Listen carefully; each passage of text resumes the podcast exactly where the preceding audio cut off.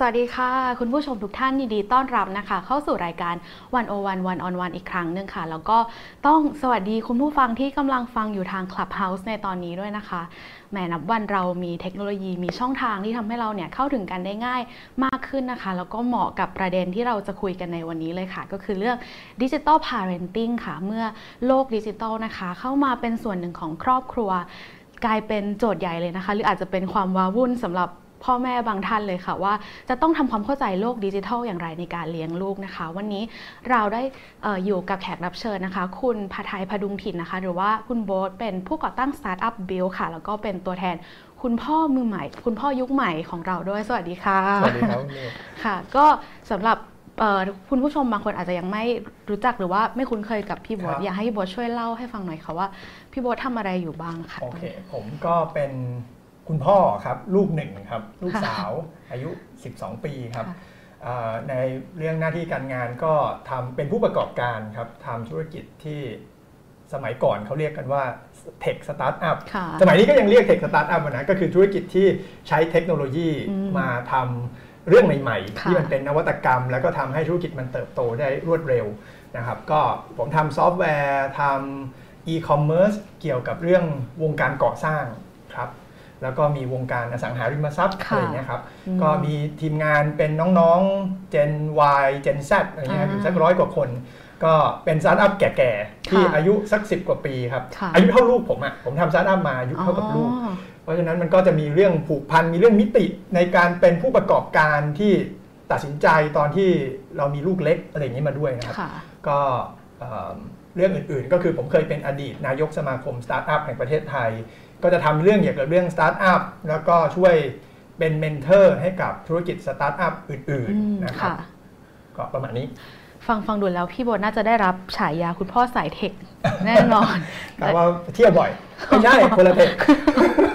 ค่ะทีนี้อยากชวนพี่โบทคุยแบบกว้างๆก่อนค่ะว่า พอเป็นคุณพ่อจะต้องเป็นคุณพ่อเนี่ยมีเรามีไอเดียหรือมีแนวคิดในการเลี้ยงลูกไหมคะว่า ฉันจะยึดอันเนี้ยแหละเป็นหัวใจเอิ่ม ผมว่าตอน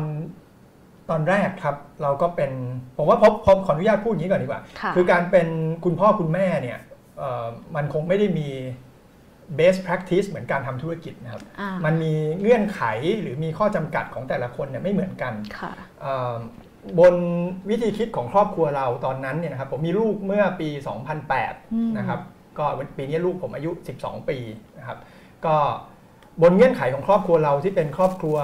เอ่ออยู่กันเองนะครับก็คือก็มีคุณปู่คุณย่าคุณตาคุณยายเนี่ยแหละ แต่เราเลือกที่จะเลี้ยงลูกด้วยตัวเอง วิธีคิดของเราก็ภาพใหญ่ ๆ คือเราคิดว่าเราอยากจะเป็นพ่อแม่ที่เอ่อให้เวลากับเขามากๆค่ะนะครับไม่ได้ใช้พี่เลี้ยงอะไรอย่างเงี้ยแล้วก็ด้วยการเป็นครอบครัวขนาดเล็กเราเคยเราเคยคุยกันพ่อแม่คุยกันว่า ทำไมพ่อแม่คนญี่ปุ่นถึงเลี้ยงลูกได้ในครอบครัวเล็กอืมๆทำไมเวลาเราดูหนังฮอลลีวูดแล้วไม่เห็นต้องมีพี่เลี้ยงอ่าในครอบครัวชนชั้นกลางแบบเราอะคือมันไม่มีตังค์ไปจ้างพี่เลี้ยงที่ไหน คือเราก็จริง ๆ สามารถจะจ้างพี่เลี้ยงได้ไหมก็คงจ้างได้ แต่เราอยากจะให้เวลากับเขามากกว่าอืมแล้วเราก็เอาประสบการณ์ด้านดีที่พ่อแม่เราเคยสอนเรามาถ่ายทอดให้กับลูกค่ะแล้วก็เอา lesson learn บทเรียนบางอย่างที่เรารู้สึกว่าตอนที่เราเป็นเด็กอะเรารู้สึกยังไงอืมเราก็มาพยายามปรับ แล้วกันให้ให้ลูกเราได้สิ่งที่ดีกว่าเราใช่ไหมครับผมว่าด้วยความที่พ่อแม่ทุกคนก็คงคิดว่าสิ่งที่สำคัญที่สุดในชีวิตเรา หลังจากที่มีลูกแล้วมันคือลูกแหละค่ะลูกทำให้ผมมีพลังงานทำงานมากขึ้น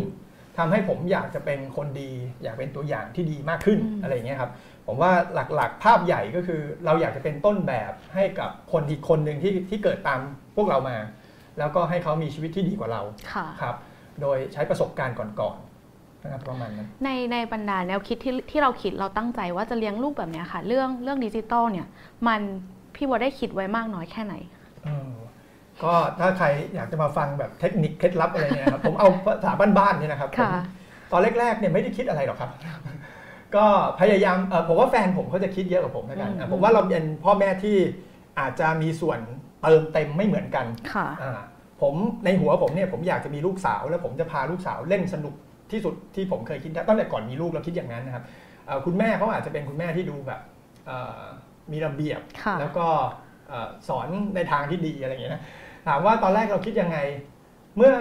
12 ปีที่แล้วครับเอ่อคุณผู้ฟังผมคิดว่า บทเรียนของผมอาจจะต้องเอาไปปรับนิดนึงนะฮะเพราะว่าเทคโนโลยีมันเปลี่ยนเร็วมากอืมเมื่อ 12 ปีที่แล้วเนี่ยคือก่อนที่จะมี iPad มเครื่องแรกให้พวกเราใช้กันนะครับค่ะคือมันเพิ่งมี iPhone เองค่ะยุคนั้นนะนะฮะ แล้วก็ตัวพ่อเองก็ไม่ได้เป็นคนไฮเทคอะไรตั้งแต่แรกนะครับ เรารู้สึกว่าเราทำงานซอฟต์แวร์ก็จริง แต่เราก็ไม่ได้แบบซูเปอร์ไฮเทคขนาดนั้น ลูกผมเกิดในยุคที่เอ่อผมยังต้องโหลดไฟล์โหลด BitTorrent เป็นหนัง แล้วก็เอาให้ลูกดูอือยู่มนะครับ คือเราเราก็ไม่ได้อยากจะโหลดไฟล์เถื่อนนะครับแต่ว่าคือเราอยากจะหาหนังค่ะที่เป็นภาษาอังกฤษให้กับลูกดูอ่าใช่ไหมครับ แล้วก็ ช่วงแรกๆนั่นนะผมว่าเทคโนโลยียุคนั้นคือ มันยังไม่ได้ YouTube Streaming หรืออะไรอย่างเงี้ยมันไม่ได้สะดวกที่พกพาไปบนบนมือถือบนแท็บเล็ตแล้วดูได้ใช่ไหมค่ะลูกผมเนี่ยจะถูกเลี้ยงโดยที่อ่าก็ทันเล่นหลังจากเล่นกันเสร็จแล้วเนี่ยเวลาพ่อแม่ไปทำงานก็อาจจะมีแผ่นซีดีที่เราไร้ดีวดีที่เราไร้เอ่อหนังให้ใช่ไหมลูกก็จะดูแล้วก็ดูซ้ำๆผมเรียนรู้ว่าเอ่อ ทักษะของเด็กๆเนี่ยได้การเรียนรู้อะไรซ้ำๆเนี่ยมันสามารถจะช่วยเรื่องพัฒนาการได้ดีค่ะนะครับอืมถ้าเทียบกับปัจจุบันนี้ซึ่งคอนเทนต์มันมาปั๊บแล้วก็เปลี่ยน next next next ตามอัลกอริทึมอะไรที่มันแนะนำมาต่อเนี่ยอืมมันก็ขาดความต่อเนื่อง แล้วก็ขาดการเอ่อซ้ำซ้อนซ้ำซากอะไรเนี่ยนะคือแปลว่าบทเรียนที่ผมสังเกตได้ตอนแรกคือ ด้วยการทำซ้ำๆแล้วก็ใช้เทคโนโลยีในยุคนั้นเนี่ยทำให้ลูกผมสามารถจะเรียนรู้แล้วก็แคชอัพประโยค เพลง สำเนียงอะไรได้ไวมากค่ะแล้วก็ก็ก็เห็นผลลัพธ์ที่ดีนะครับ เพราะฉะนั้นอันแรกผมไม่ได้ไม่ได้รังเกียจเทคโนโลยีอืมเอ่อผมก็ไม่ได้โปรเทคโนโลยีว่าแบบจะต้องเออหยิบโทรศัพท์ให้ลูกดูอะไร ซึ่งสมัยนั้นมันยังไม่ค่อยเยอะนะครับ ก็เพราะฉะนั้นตอนช่วงหนึ่งขวบแรกเขาก็จะจะดูการ์ตูนบ้างนะครับ ซึ่งผมคิดว่าการดูการ์ตูนก็เป็นเรื่องที่เปิดจินตนาการอืมใช่ไหมเห็นเอ่อเรื่องสีเรื่องเสียง ต่างๆ ผมว่าก็ไม่ไม่ได้เป็นเรื่องอันตรายอะไรเกินไปค่ะแต่ในขณะเดียวกันเขาก็ยังได้สัมผัสโลกที่มันเป็นอนาล็อกด้วยอืมเอ่อที่บ้านก็จะมีหนังสือเยอะครับ แล้วก็ช่วงเวลาที่มันดีจริง ๆ ก็คือช่วงเวลาที่เราได้อ่านหนังสือ ด้วยการอ่านให้ฟังอ่านแล้วเล่นเกมนู่นนี่นั่นอะไรกันอย่างเงี้ยครับเพราะฉะนั้นช่วงแรกก่อนจะเข้าโรงเรียนเนี่ยมันก็จะเป็นการที่พ่อแม่ให้เวลาคุณ ปู่คุณย่าตายายให้เวลาสอนเด็กเยอะค่ะๆเอิ่มไม่ได้แบบสร้างโดยใช้ออนไลน์ซะทีเดียวอืมนะครับแต่ถ้าเทียบกับคุณพ่อคุณแม่สมัยนี้ ผมก็คิดว่าคุณมีเครื่องมือไม่เหมือนเมื่อ 10 ปีที่แล้วอืมอะวันนี้สิ่งที่มันอยู่ใกล้ตัวเลยคือโทรศัพท์ แล้วมันก็ดึงดูดความสนใจเด็กมากเหลือเกินเอ่อเกมเด็กก็มี iPad เด็กก็มีเอิ่มถามว่าควรจะทำยังไง ถ้าผมคิดว่าควรจะ balance กัน ไม่ใช่ว่ารังเกียจมัน ไม่ใช่ว่าอันมันอันตรายคือคุณจะตื่นเต้นคุณจะเห็นเรียนรู้ไปพร้อมกับเขาครับว่าเขามองเห็นรูปแล้วเขา action กับมันยังไง แต่ในขณะเดียวกันเอิ่มอย่าให้เขาไปจมอยู่กับด้านนี้ด้านเดียวนะค่ะควรจะ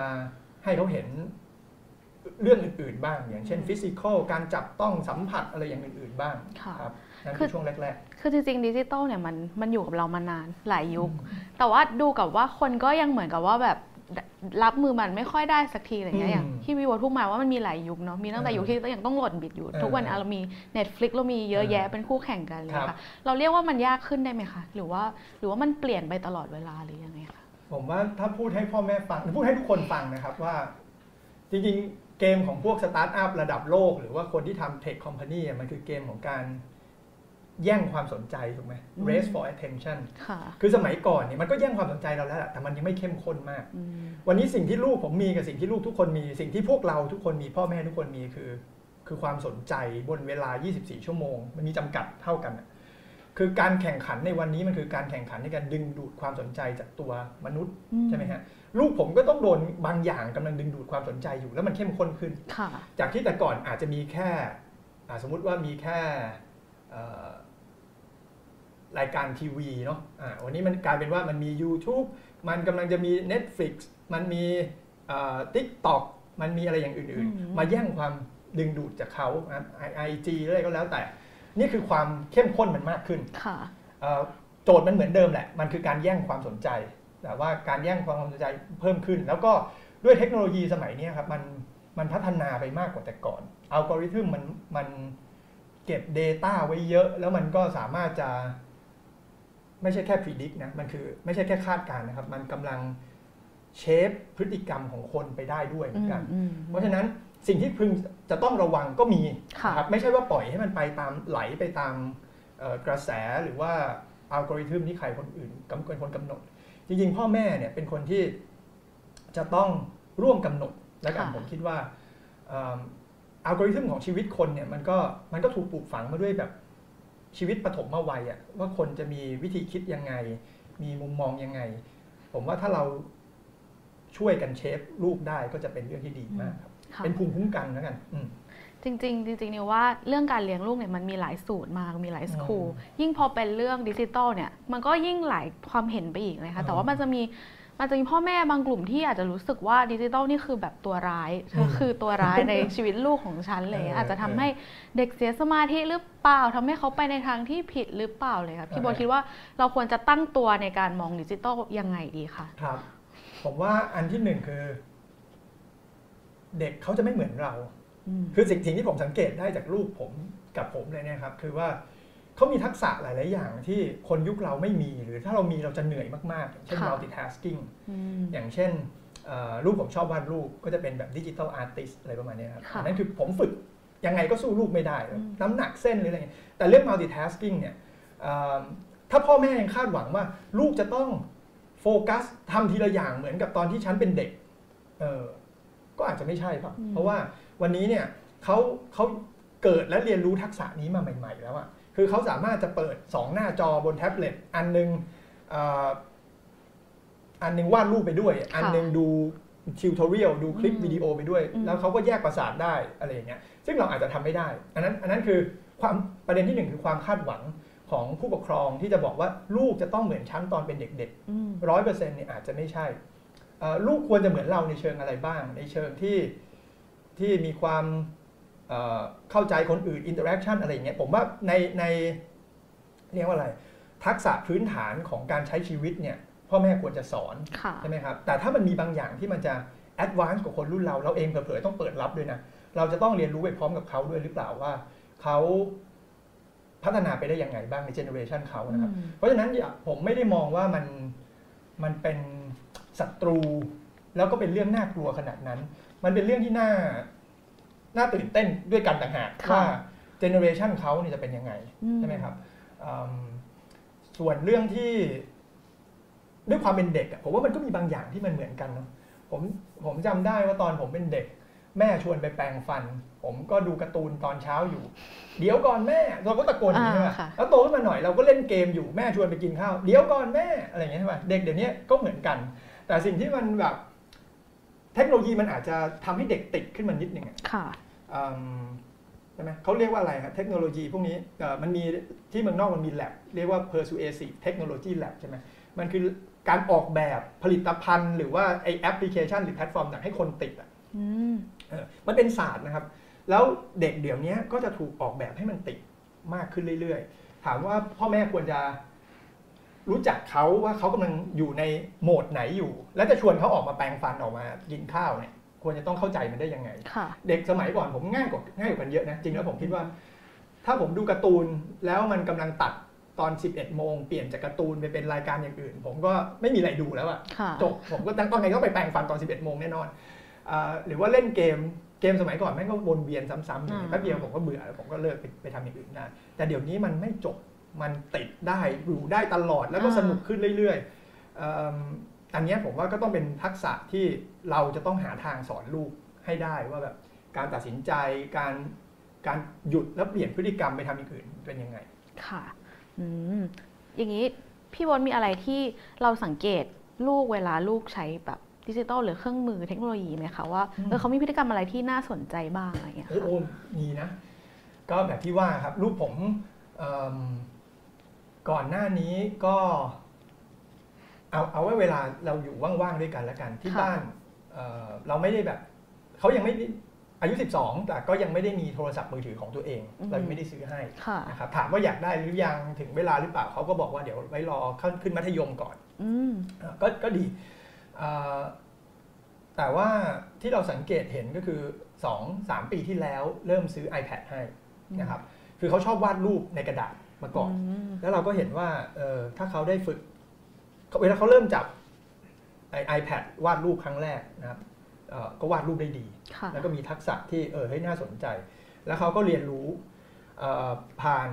ผ่าน tutorial ครับอืมด้วยในกัน YouTube ใน YouTube ด้วยด้วยอันเนี่ยแล้ว tutorial มันก็จะ recommend tutorial อื่นมาอีกถูกไหมอ่าเขาใช้ YouTube คิดอ่าแล้วก็เอ่อดู tutorial ของการวาดรูปนะครับมันพาเขาออกไปไกลกว่าสิ่งที่พ่อแม่สอนได้เยอะเลยเนาะค่ะคือถ้าเราจะสอนวาดรูป กับเทียบกับเอ่อศิลปินหรือว่าเรียกว่าอะไรอะตัวอย่างยูทูบเบอร์ที่เขาเก่งๆ ในโลกเนี้ยอืมเออบางคนเขาวาดได้ดีมาก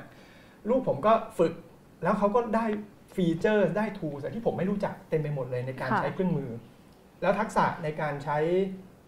ตากับมือที่มันผสานกันแบบ digital artist เนี่ยคือคนรุ่นผมมันทำไม่เป็นแล้วอะใช่ไหมค่ะผมมาฝึกตอนแก่นี่ยังไงผมก็ทำไม่ได้ดี อันเนี้ยก็เห็นว่าเขาฝึกได้นะครับ แล้วก็ การค้นหาข้อมูลหรือว่าการเรียนรู้อะไรอื่นๆเนี่ยผมว่าเขาก็ได้ใช้ประโยชน์ของอินเทอร์เน็ตเยอะเออือมเอ่อการอินเทอร์เน็ตใน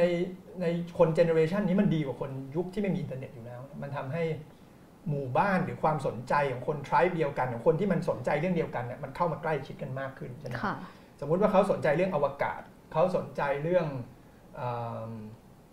อ่าวาดรูป เรื่องอวกาศ หรือเนี่ยหรือพ่อแม่พ่อลูกเนี่ยสองคนชอบเรื่องมาเวลมากๆ แล้วเราอยากรู้เรื่องอะไรอย่างเงี้ยเราก็เราก็จะสามารถ connect พร้อมกับคนอีกคนอีกซีกโลกได้เลยนะอืมแล้วเราก็เออ dig down ลงไปพูดดูหนังดิสนีย์เรื่องหนึ่งเราก็ดูจบก็กลับมาขุด Easter egg กันดูว่าอ่าไอ้พวกบ้า Easter egg ด้วยกันมันชอบดูอะไร เราก็เป็นเนิร์ดเราก็เป็นแบบอะไรได้เพิ่มขึ้นนะเอ่อถ้าเป็นสมัยผมผมก็คงต้องรอ หนังสือแมกกาซีนออกข่าวมาสักเดือนหน้าถึงจะรู้เรื่องอะไรอย่างนี้ใช่ไหมค่ะคืออินเทอร์เน็ตมันดีอะจริงๆแล้วผมว่าถ้าใช้มันให้ถูกเนี่ยนะอืมมันมันจะทำให้เอ่อเขามี input ที่เพิ่มขึ้นค่ะสุดท้ายเขาน่าจะได้เลือกว่าเขาอยากจะเป็นอะไรได้ดีขึ้นอืมถามว่าวิชาแนะแนวอยู่ที่ไหนก็อยู่ในอินเทอร์เน็ตนี่แหละแล้วก็อยู่ที่พ่อแม่เปิดโอกาสยังไงอืมให้เขาให้เขาสัมผัสกับอินเทอร์เน็ตอยากถามว่าสำหรับสำหรับพี่โบทเองเนี่ยการที่น้องจะใช้เครื่องมือ อิเล็กทรอนิกส์อย่างเงี้ยค่ะเป็นการที่เขาสามารถฟรีไปใช้ได้เองเมื่อเขาต้องการเลยไหมคะ หรือว่าเรามี time จำกัดไหมว่าแบบอ๋อช่วงนี้หรืออะไรอย่างเงี้ยคุณแม่เขาก็จำกัดครับจริงๆที่บ้านจะเป็นอย่างนี้ครับมันเหมือนกู๊ดคอปแบดคอปหน่อยครับอ่าก็คือค่ะอ่าพ่อเองเนี่ยก็จะเป็นตัวร้ายเล็กหนึ่งนี่ไม่ใช่ตัวเป็นตัวอย่างที่ไม่ดีแล้วกัน คือผมผมคิดว่าวิธีการเลี้ยงลูกของบ้านเราถ้ากลับไปคำถามข้อแรกคือว่า เราเชื่อว่าพ่อแม่ก็มี สิ่งที่ดีไว้สอนลูก และก็มีสิ่งที่ไม่ดีไว้สอนลูกได้เหมือนกันอืมคือการสอนลูกไม่ได้เชิงว่าเป็นตัวอย่างที่ไม่ดีเนี่ยอย่าทำแบบพ่อดิสกปรกอย่าทำแบบพ่อสิอ่าติดโทรศัพท์อะไรเงี้ยสมมุตินะเอ่อมันก็สามารถจะเอามาสอนลูกได้เหมือนกันใช่ไหมฮะอย่าทำแบบคุณแม่นะ เพราะว่าคุณแม่อาจจะเอ่ออะไรล่ะสตริกเกินไปหน่อยอะไรเงี้ยใช่ไหมแล้วเราก็สอนสอนได้คนละแบบ คือแต่เราไม่ได้ไปเบลมกันว่านี่คือไม่ดีนะแต่เขาสุดท้ายเขาจะได้เลือกเอง ค่ะเอิ่มตัวอย่างของผมก็คือ ผมเคยเป็นคนติดอินเทอร์เน็ต ติดโทรศัพท์มือถือแล้วกันเอ่อก็ติดแหละ ถามว่า screen time ผมก็เยอะ ผมชอบเออดูงานของผม ผมชอบดู stat อะไรต่างๆ แล้วก็แล้วก็ใช้เวลากับ Facebook เยอะเวลาเราจมเข้าไปใน Facebook อะไรเงี้ยครับก็เหมือนเหมือนกับทุกๆคนแหละอืมอัลกอริทึมมันก็พาเราไปไหนตอนไหนเนาะถามว่าลูกมองว่ายังไง แม่ก็บอกว่าเนี่ยเห็นไหมเห็นพ่อไหมพ่อเนี่ยใช้ screen time เยอะใช่ไหมผมว่าก็เป็นตัวอย่างหนึ่งที่เขาอาจจะ เอ๊ะขึ้นมาได้ว่าเออไม่อยากจะเป็นเหมือนพ่อเท่าไหร่อืมนะครับอ่าถัดมาก็คือแม่เขาก็จะมีมี screen time แหละเออแล้วก็พยายามจะให้ใช้ Account ที่มันเป็น Account สีขาวอะครับค่ะจะเป็นแบบตอนเด็กๆก็มี YouTube Kids แล้วก็อย่างถ้าเป็นคอมพิวเตอร์เขาก็จะมีเรื่อง report มาให้ Family ดูให้ให้ Parenting ดูอะไรเงี้ยครับอืมก็ดูห่างๆ แต่ว่าเราก็ต้อง honor เขาว่าเราจะไม่ไปเปิดโทรศัพท์เขาไม่ไปเปิดแชทเขาค่ะไม่ไปเล่นเป็น account เขาอะไรเงี้ยครับก็ผมว่าอันนั้นก็เป็นเรื่องเซนซิทีฟไม่งั้น คือวันนี้เรายังคิดว่าว่าสิ่งที่พ่อแม่ทำก็ต้องก็ต้องสร้าง trust ให้กับครอบครัวด้วยเหมือนกันเนาะคือเราไม่ไปล้ำเส้นเขาเราไม่อยากให้เขาทำอะไรกับเรา เราก็อย่าไปทำอย่างนั้นกับเขาก่อนถูกไหมแล้วเราอยากให้เขาทำอะไร เราก็ทำเป็นตัวอย่างให้เขาดูค่ะครับ เพราะฉะนั้น เวลาก็ผมก็ได้เรียนรู้จากลูกด้วยนะจริงผมว่าลูกก็สอนผมให้ผม ใช้เวลากับโทรศัพท์น้อยลงเหมือนกันนะครับตอนนี้ผมก็ผมว่าหนึ่งปีที่ผ่านมาเนี่ยอ่าผมน่าจะใช้เวลาโทรศัพท์น้อยลงได้แล้วนะครับแล้วก็ทั้งทั้งเรื่องแบบ ตอนแรกเคยช็อกช็อกกับเรื่องปรากฏการณ์เกี่ยวกับอัลกอริทึมอะไรอย่างนี้ก่อน แล้วก็กลางปีที่แล้วใช่ไหมมีหนังเรื่องแบบโซเชียลไดเลม่าเราก็เลยเหมือนตกผลึกบางอย่าง แล้วเราก็พยายามจะห่างๆจากเรื่องนี้ค่ะแล้วก็ห่าง ลูกก็เห็นว่าผมก็ห่างได้บ้างอะไรเงี้ยอืมอืมเอิ่มเรื่องอื่นๆก็คือเวลาใช้ชีวิตนะฮะเวลานั่งกินข้าวผมจะเห็นแบบที่หลายๆคนเห็นก็คือว่าพ่อแม่มักจะอะระหว่างลูกรออาหารก็ยับจับโทรศัพท์ยับค่ะเออเอาจับ iPad ใช่ยับใช่ค่ะได้เงียบๆแล้วพ่อแม่จะได้ก้มดูของพ่อแม่ถูกไหมผมว่าอันนั้นก็คือมันคือการแก้ปัญหาที่ง่ายมากไปหน่อยครับอืมเอ่อเพราะว่าเพราะว่าเพราะอะไรนะไม่แน่ใจ เพราะว่าพ่อแม่อยากจะก้มดูของพ่อแม่ หรือว่าอืมพ่อแม่อยากจะให้เห็นลูกเงียบไปเฉยอืมผมก็ ก็พยายามจะเตือนตัวเอง แล้วก็ภรรยาผมก็เตือนผมลูกผมก็เตือนผมไว้บ้างว่ามาหาอะไรเล่นกันเถอะค่ะที่ไม่ต้องใช้โทรศัพท์อืมเช่นเล่นเกมแบบเกมแบบที่คนสมัยเราเด็ก ๆ เล่นกันนะผมว่า moment อย่างนั้นมันเป็น moment ที่สนุกมากเลยนะที่วางโทรศัพท์คว่ำหน้าแล้วก็เออเรามาเล่นเกมต่อคำกันเถอะ เรามาเล่นอะไรอย่างเงี้ยอืมเออผมผมเหมือนกับผมเป็นเด็กอีกครั้งเขาก็เป็นเด็กผมได้นึกถึงตอนที่เราไม่มีโทรศัพท์ แล้วเรายังสนุกได้ค่ะเออผมอยากให้เขามีโมเมนต์อย่างนี้บ้างนะครับ ส่วน บางครั้งก็ยังมีอยู่ที่แบบยื่นโทรศัพท์ให้กันเออดูเรื่องนี้เรื่องนี้ แต่ว่าถ้าจะต้องดูโทรศัพท์ก็อาจจะเป็นเป็นการเปิดบทสนทนาอืมเอ้ยดูสิพ่อเจอเรื่องนี้มา แล้วคุยกันต่อเออหรือว่าเขาเอาไปดูแล้วเขาก็อาจจะเออเห็นรูปนี้มาคุยกันได้ยังไง อยากให้ใช้โทรศัพท์เป็นตัวบทเปิด เปิดบทสนทนาก็ได้นะโดยที่ไม่ต้องให้แบบแต่ละคนแยกกันจมลงไปของใครของมันอืมแต่แต่มันท้าทายขึ้นไหมคะ เพราะว่าในโลกในโทรศัพท์เนี่ยมันมีอะไรน่าตื่นเต้นสุดเยอะ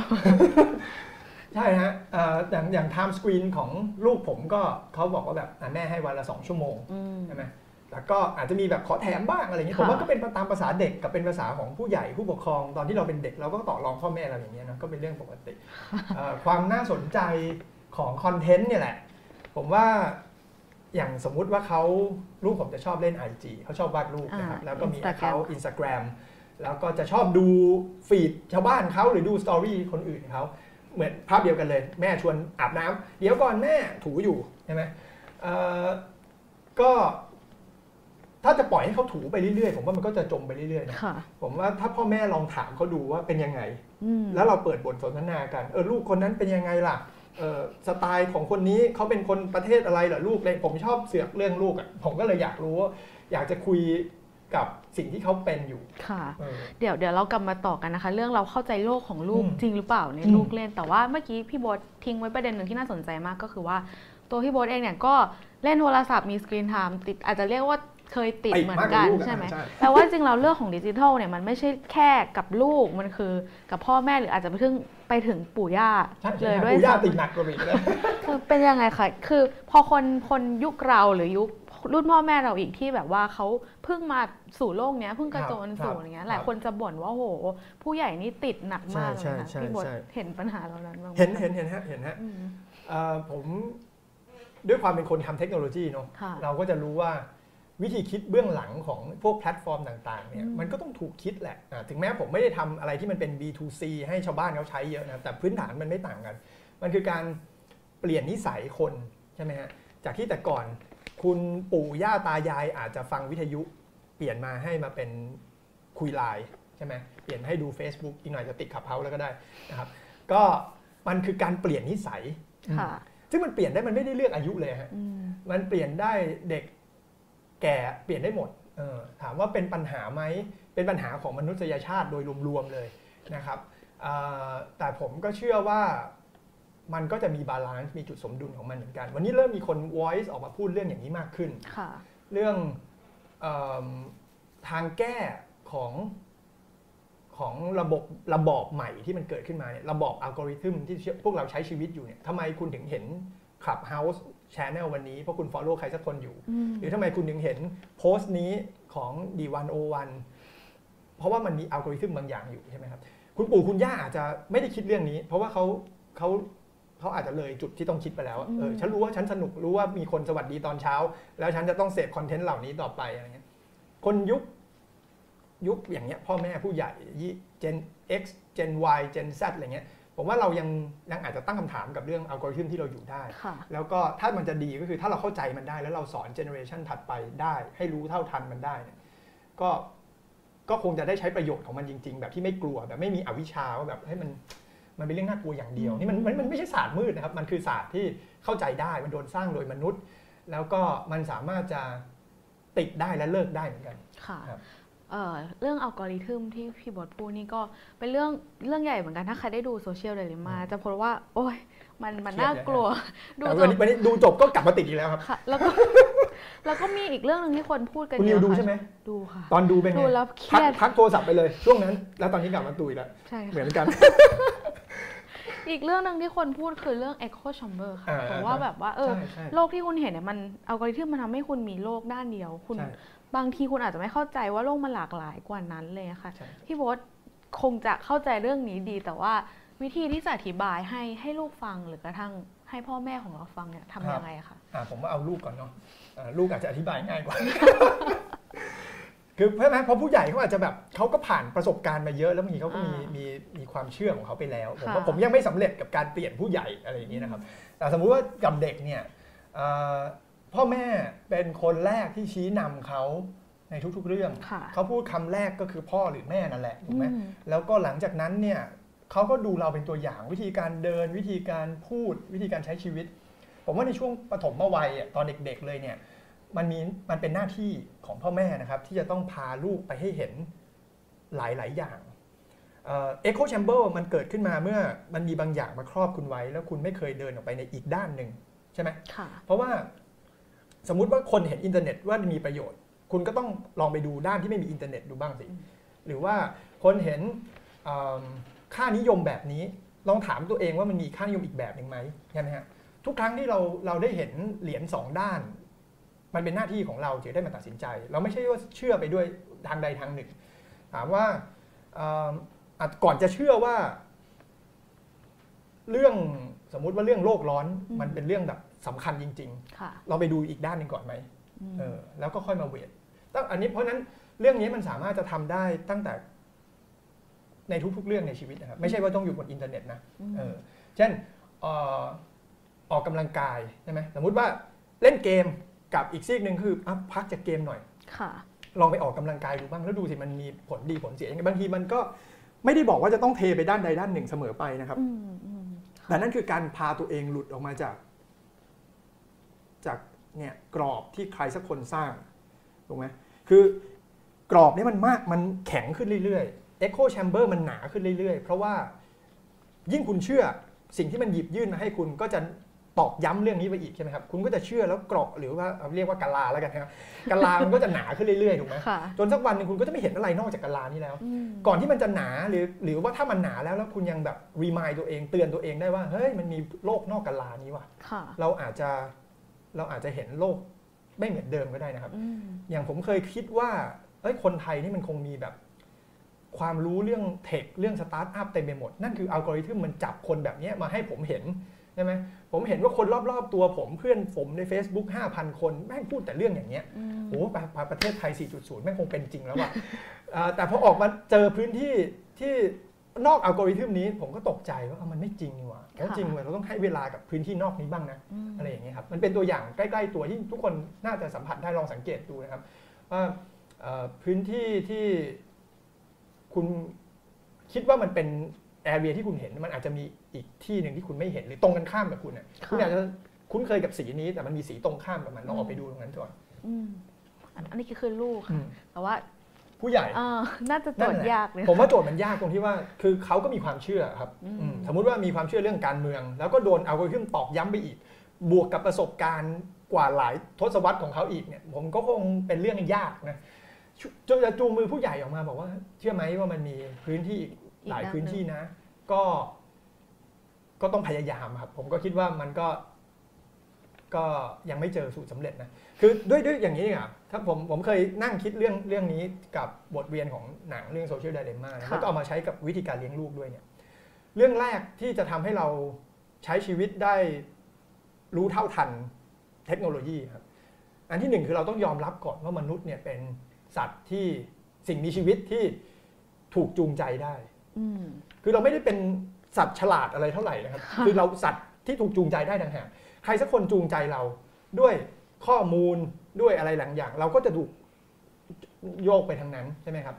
เราจูงเราถูกจูงใจได้ เราไม่ได้เป็นกลาง เราเป็นคนที่เกิดมาด้วย bias สักค่ะอย่างหนึ่งอะถ้าเราเข้าใจในปัจจัยข้อนี้แล้วเนี่ย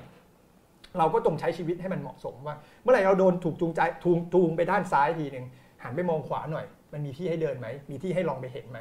คือถ้าทำได้ก็จงทำนะครับแล้วมันเป็นต้องเตือนตัวเองทุกครั้งด้วยอืมว่าต้องทำสมมติติด Clubhouse มากๆเฮ้ยไปดูโลกโลกนอก Clubhouse บ้างอืมมันยังมีอะไรอีกบ้างไหมเอออะไรอย่างเงี้ย แล้วก็ การที่เราเข้าใจแล้วแล้วเราก็หันไปมองด้านอื่นแล้วเนี่ยนะครับอันที่ 3 ก็คือผมคิดว่าเราก็มีสิทธิ์ที่จะตั้งคำถามกับอัลกอริทึมที่ที่ครอบชีวิตเราอยู่นะครับเสมอค่ะเหมือนกับที่เราตั้งคำถามกับรัฐ กับการเมืองได้ วันนี้เราควรจะตั้งคำถามกับคนที่หยิบข้อมูลในฟีดนี้มาให้เรา แล้วก็หยิบมาให้ลูกเราด้วยค่ะว่ามันเหมาะสมหรือเปล่าอืมวันนี้ผมว่าแพลตฟอร์มที่มีความรับผิดชอบเนี่ยก็จะแยกอัลกอริทึมของเด็กออกมานะครับอันนั้นก็เป็นสิ่งที่น่าสนับสนุนค่ะแต่พอโตขึ้นมายังไงอะ ชีวิตลูกผมอาจจะอยู่บน YouTube ซึ่งมันรู้พฤติกรรมลูกผมตั้งแต่คลิปแรก มาจนถึงวันนี้อาจจะ 10 ปีแล้วรู้ว่าชอบอะไรดูคลิปอะไรจบอืมแล้วเขาจะเล c คอมเมนต์อะไรต่อมาให้ตอนเป็นวัยรุ่นอืมเออหรือว่าพอ move จาก YouTube Kids ออกมาแล้วจะเป็นยังไงต่อก็ไม่แน่ใจเหมือนกันใช่ไหมเอ่อในห้องก็คุยกับ Google Home ห้องไอ้ไอ้พูดอยู่เนี้ยตื่นวันละกี่โมงเออวันนี้ถามอากาศเป็นยังไงก็คุยกับมันอยู่เนี้ยค่ะมันจำเสียงลูกผมได้ตั้งแต่ตั้งแต่เด็ก แปดขวบตั้งแต่เด็กอ่าอะไรเงี้ยเออมันก็อาจจะรู้จักลูกผมได้ดีกว่าผมใช่ไหมอันนั้นคือนิยายวิทยาศาสตร์ที่บางทีถูกเขียนขึ้นมา ให้คนกลัวเทคโนโลยี ในอีกฝั่งหนึ่งเนี่ยเรากำลังโดนไบแอสว่าไอ้นี่มันเป็นเรื่องน่ากลัว อีกฝั่งหนึ่งก็จะจะเป็นไบแอสแบบปิดหูปิดตาบอกว่าเออใช้ชีวิตไปบนเทคโนโลยีนี่แหละใช่ไหมอืมแต่ในความจริงคือเรามีสิทธิ์เลือกเองว่าเราจะใช้ชีวิตแบบไหน แล้วเราจะค่ะออฟอะไรเราจะออนอะไร เราอาจจะเป็นคนเลือกตรงกลางได้ด้วยตัวของเราเองค่ะ แอบแฝงไปป่ะวันนี้มีเครียดไม่ปะแอบแซกแต่ว่าพูดเราได้เซนส์ของหลังเออจากดูโซเชียลไดเลม่าจบนิดหน่อยนะเนี่ยค่ะ ตอนนี้เราถ้าคุณผู้ชมคนไหนมีคำถามนะคะ ส่งมาได้เลยนะคะ เดี๋ยวช่วงท้ายเราจะมาให้พี่โบทตอบคำถามกันนะคะลองลองแลกเปลี่ยนกันดูครับ ผมก็ไม่รู้จะตอบได้หรือเปล่าครับแต่เอ่อยินดีแลกเปลี่ยนค่ะฮะทีนี้มาเรื่องที่ค้างไว้ค่ะ คือพี่โบทเข้าใจโลกที่ลูกเนี่ยอยู่ ในดิจิทัลขนาดไหนคือดิจิทัลเนี่ยมันก็มีเทรนด์ของมันอยู่เรื่อยๆนะคะ มีแพลตฟอร์มใหม่ๆ เกิดขึ้นมี TikTok แล้วมันก็ทำให้เกิดหลายอย่างขึ้นด้วยอาชีพสตรีมเมอร์การ cast เกม หรือครับว่าเออ channel YouTube แปลกๆ ASMR อะไรเงี้ยอันนี้อาจจะเก่าไปแล้วด้วยซ้ำนะคะเออเออเออพี่โบทเข้าใจอะไรเหล่านี้ไหมคะ พยายามจะเข้าใจครับพยายามจะเออคือคือเราก็ถามลูกว่าตอนนี้เขากำลังอินเรื่องอะไรอยู่อืมใช่ไหมครับเอ่อ ลูกผมก็อาจจะมีมีลักษณะที่อาจจะไม่เหมือนกับ คนหมู่มากนิดนึงอืมคือคือเขาเขาก็อินดี้เหมือนพ่ออะไรหน่อยๆนะครับ แล้วก็มีความสุขที่จะไม่ต้องไปเหมือนใครก็ได้ใช่ไหมอ่าบางคนเรียกว่าโจโมเนี่ยผมก็ชอบใช้คำนี้เหมือนกันนะครับกับเรื่องลูกเลี้ยงลูกว่าโจโมก็คือ joy of missing out อ่าคือในขณะที่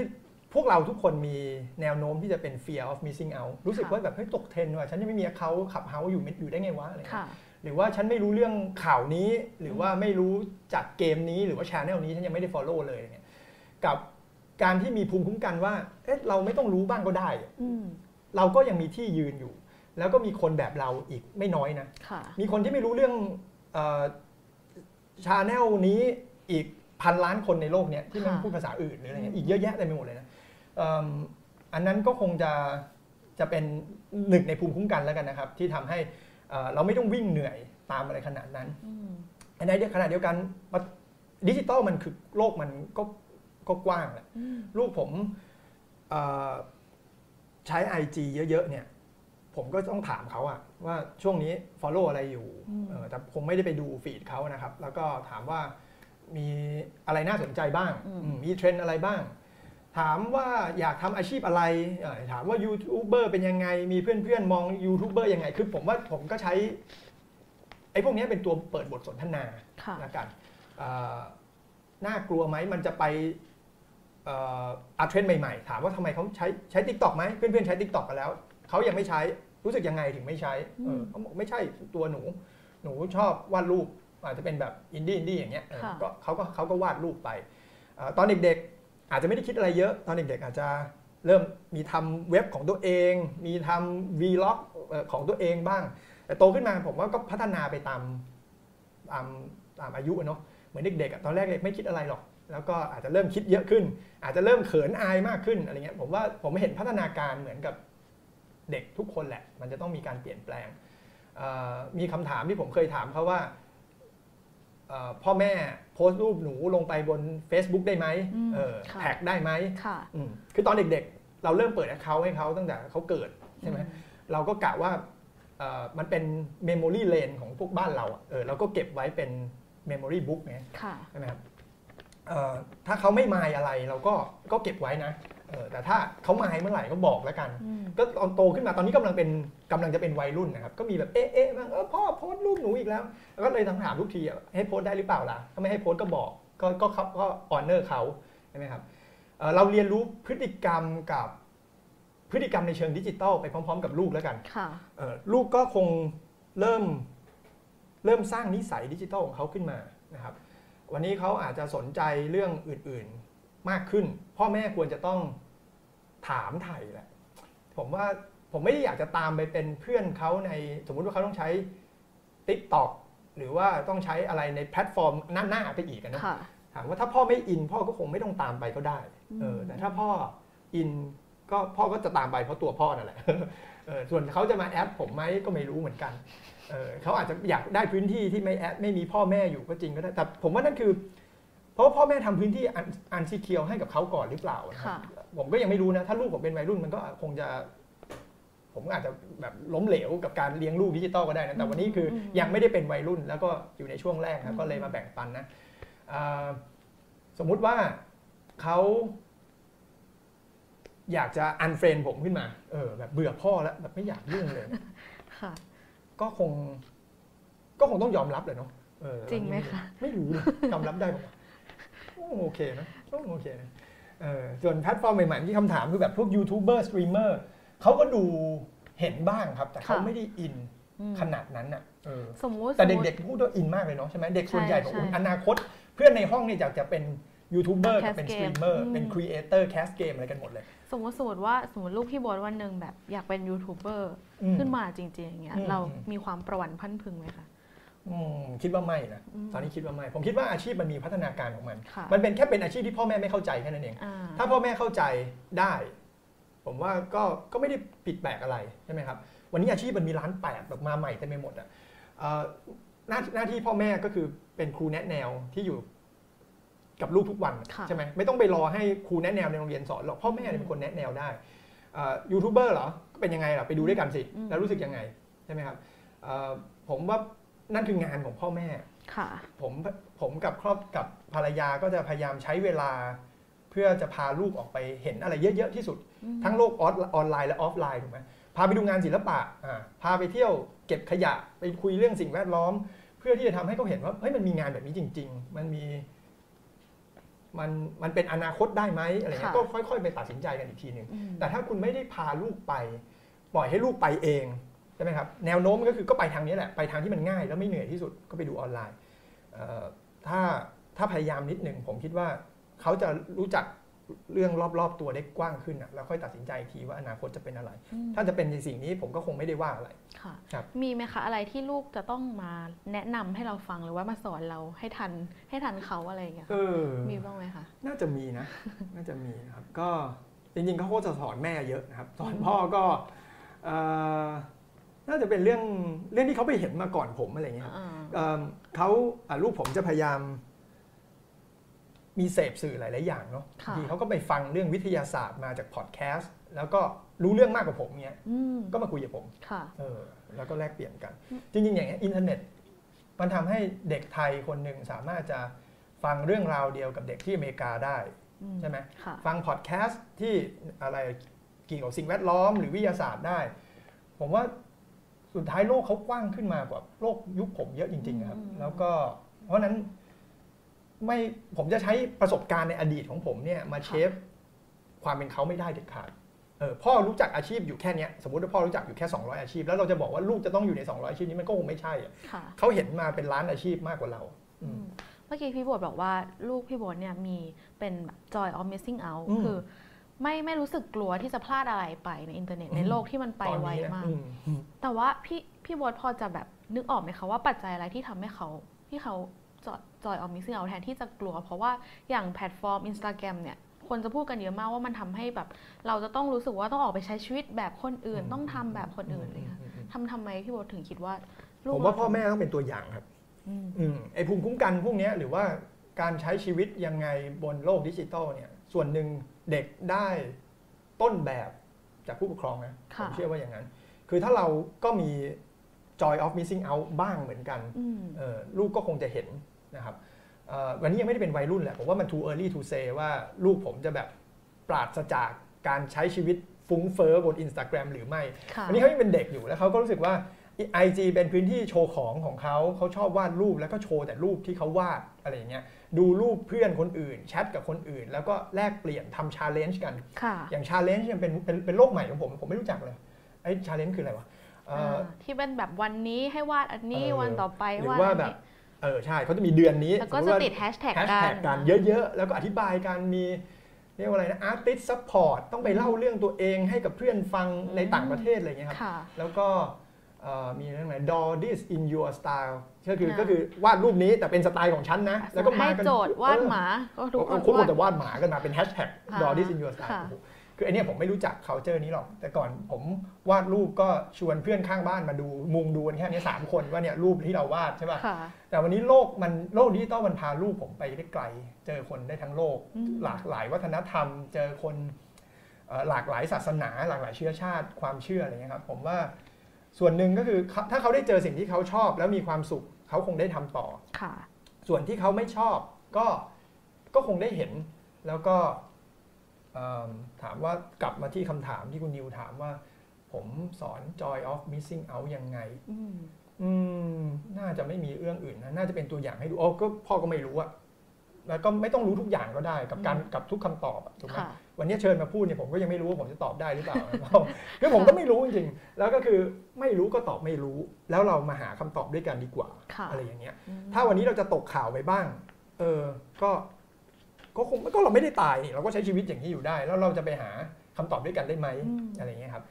แต่เรื่องอินอินที่แบบโอ้ต้องดูเดี๋ยวนี้อะไรก็ก็ยังมีอยู่บ้างนะอย่างว่าผมติด ซีรีส์ WandaVision อะไรอยู่เนี่ยต้องดูเดี๋ยวนี้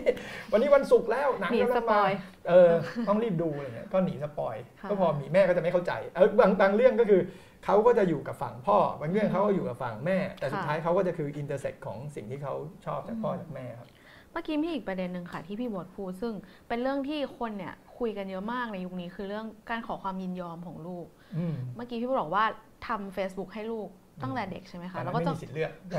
เราก็จะคอยถามเขาเรื่อยๆว่าโอเค ยอมไหมที่จะให้แท็กตอนแรกๆไม่ได้ถามหรอกนะอ่าก็เพิ่งมาถามตอนตอนรู้เรื่องเนี่ยแหละฮะอืมว่าอืมรู้สึกยังไงอืมอะไรอย่างเงี้ยแต่ตอนเด็กๆเขาก็คงคือผมที่ผมรู้สึกว่า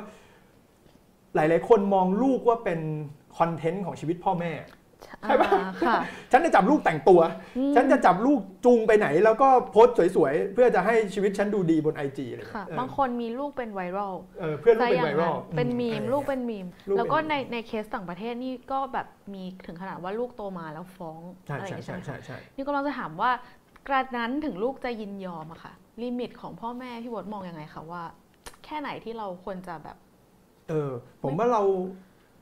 เราไม่อยากให้ใครทำยังไงกับเรา เราก็อย่าทำอย่างนั้นกับกับลูกเราอะใช่ไหมกับกับคนอื่นเนี่ยค่ะแค่นั้นนะครับคือบ้านเราก็อาจจะไม่ใช่เป็นบ้านที่แบบ expose เยอะอืมทุกอย่างถ่ายรูปกับหน้าตัวเองลงขนาดนั้นก็ไม่ใช่ คือนั่นค่ะก็เลยกลายเป็นนิสัยดิจิตอลของครอบครัวผมอืมเวลาเรา เราโพสต์มันก็คืออาจจะเป็นแบบที่เราต้องการจริงเราอยากจะได้เมมโมรี่เลนของครอบครัวจริงๆก็แค่แค่เหมือนสมัยก่อนที่พ่อแม่ถ่ายรูปผมแล้วเอาไปล้าง แล้วใส่สมุดแค่นั้นนะค่ะวันนี้เราเก็บไว้ในนั้นอ่าถ้า ถ้ามันจะหายไปก็ ก็เพราะเราตัดสินใจกันเองอะไรอย่างเงี้ยครับครับมีมีเรื่องอะไรที่กังวลไหมคะว่าลูกจะไปอยู่ในโลกที่เราแบบอืม ที่เรากลัวหรืออะไรอย่างเงี้ยคะอะพ่อแม่บางคนเขาถึงขนาดแบบว่าอาจจะอยากจำกัดเวลาอืมเล่นของผมว่ามันมันมีคำถามที่ไกลกว่านั้นอีกนิดนึงครับคุณนิวก็คือบางคนก็จะกลัวเรื่องแบบ security ความปลอดภัยในชีวิตของลูกค่ะใช่ป่ะเฮ้ยห้ามห้ามใครถ่ายรูปลูกฉันอืมเอ่อซึ่งก็ดีนะผค่ะมว่านั้นก็อันนั้นก็ดีเป็นการแบบ pro proactive ไว้ก่อนเลยอืมบ้านเราก็ไม่ได้ขนาดนั้นอืม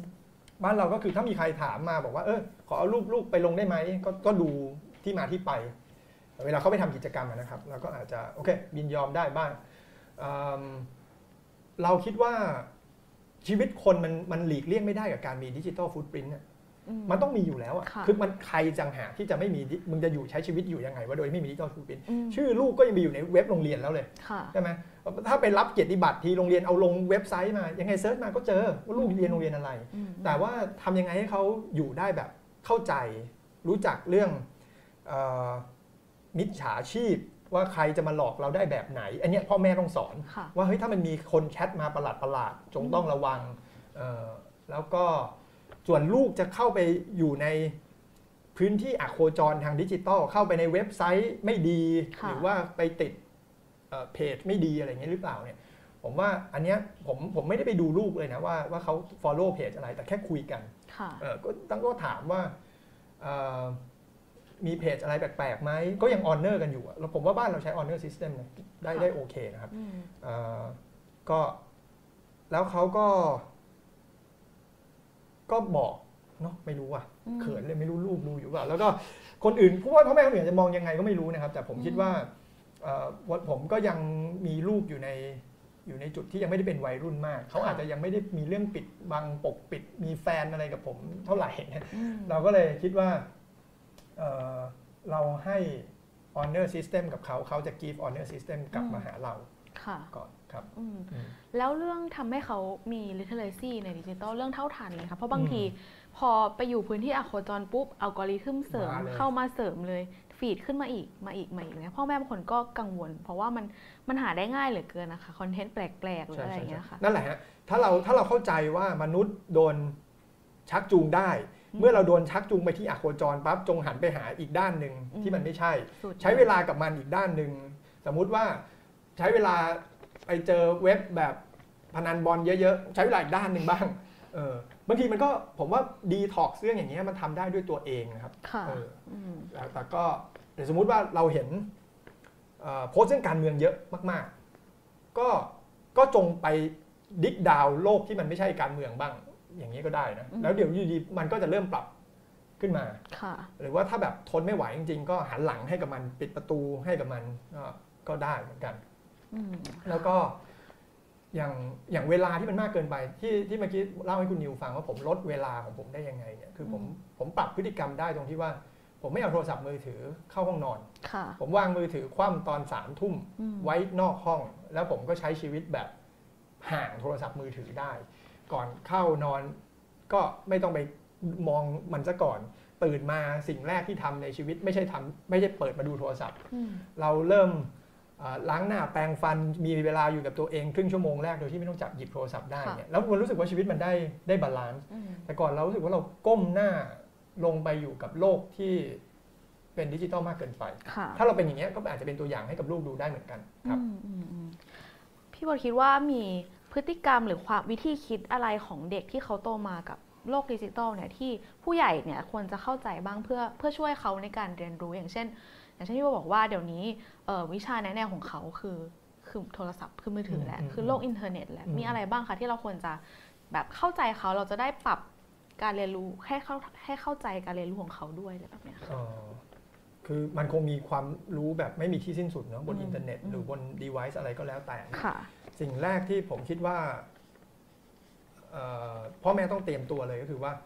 โลกเขากว้างกว่าเราใช่ไหมเอ่อที่ยกตัวอย่างไปแล้วก็คือว่าสมัยก่อนถ้าผมวาดรูป ผมก็จะมีเพื่อนอยู่แค่ในหมู่บ้านผมนั่นแหละที่รู้จักว่าผมวาดรูปค่ะแต่วันนี้ลองดูสิ ถ้าลูกคุณมีความสนใจสักอย่าง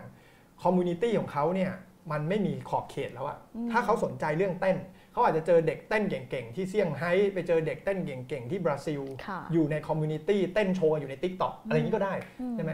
เพราะฉะนั้นโอกาสมันก็คือ ลูกเราจะได้เห็นทั้งทั้งอะไรอะทั้งเรื่องดีและไม่ดีของเรื่องอย่างเนี้ยมากขึ้นอืมอันนั้นคือมัน amplify อะมันขยายผลของตัวอย่างให้เราเขาเห็นเยอะครับเอ่ออันนี้คือสิ่งที่พ่อแม่ต้องระวังนะครับ ก็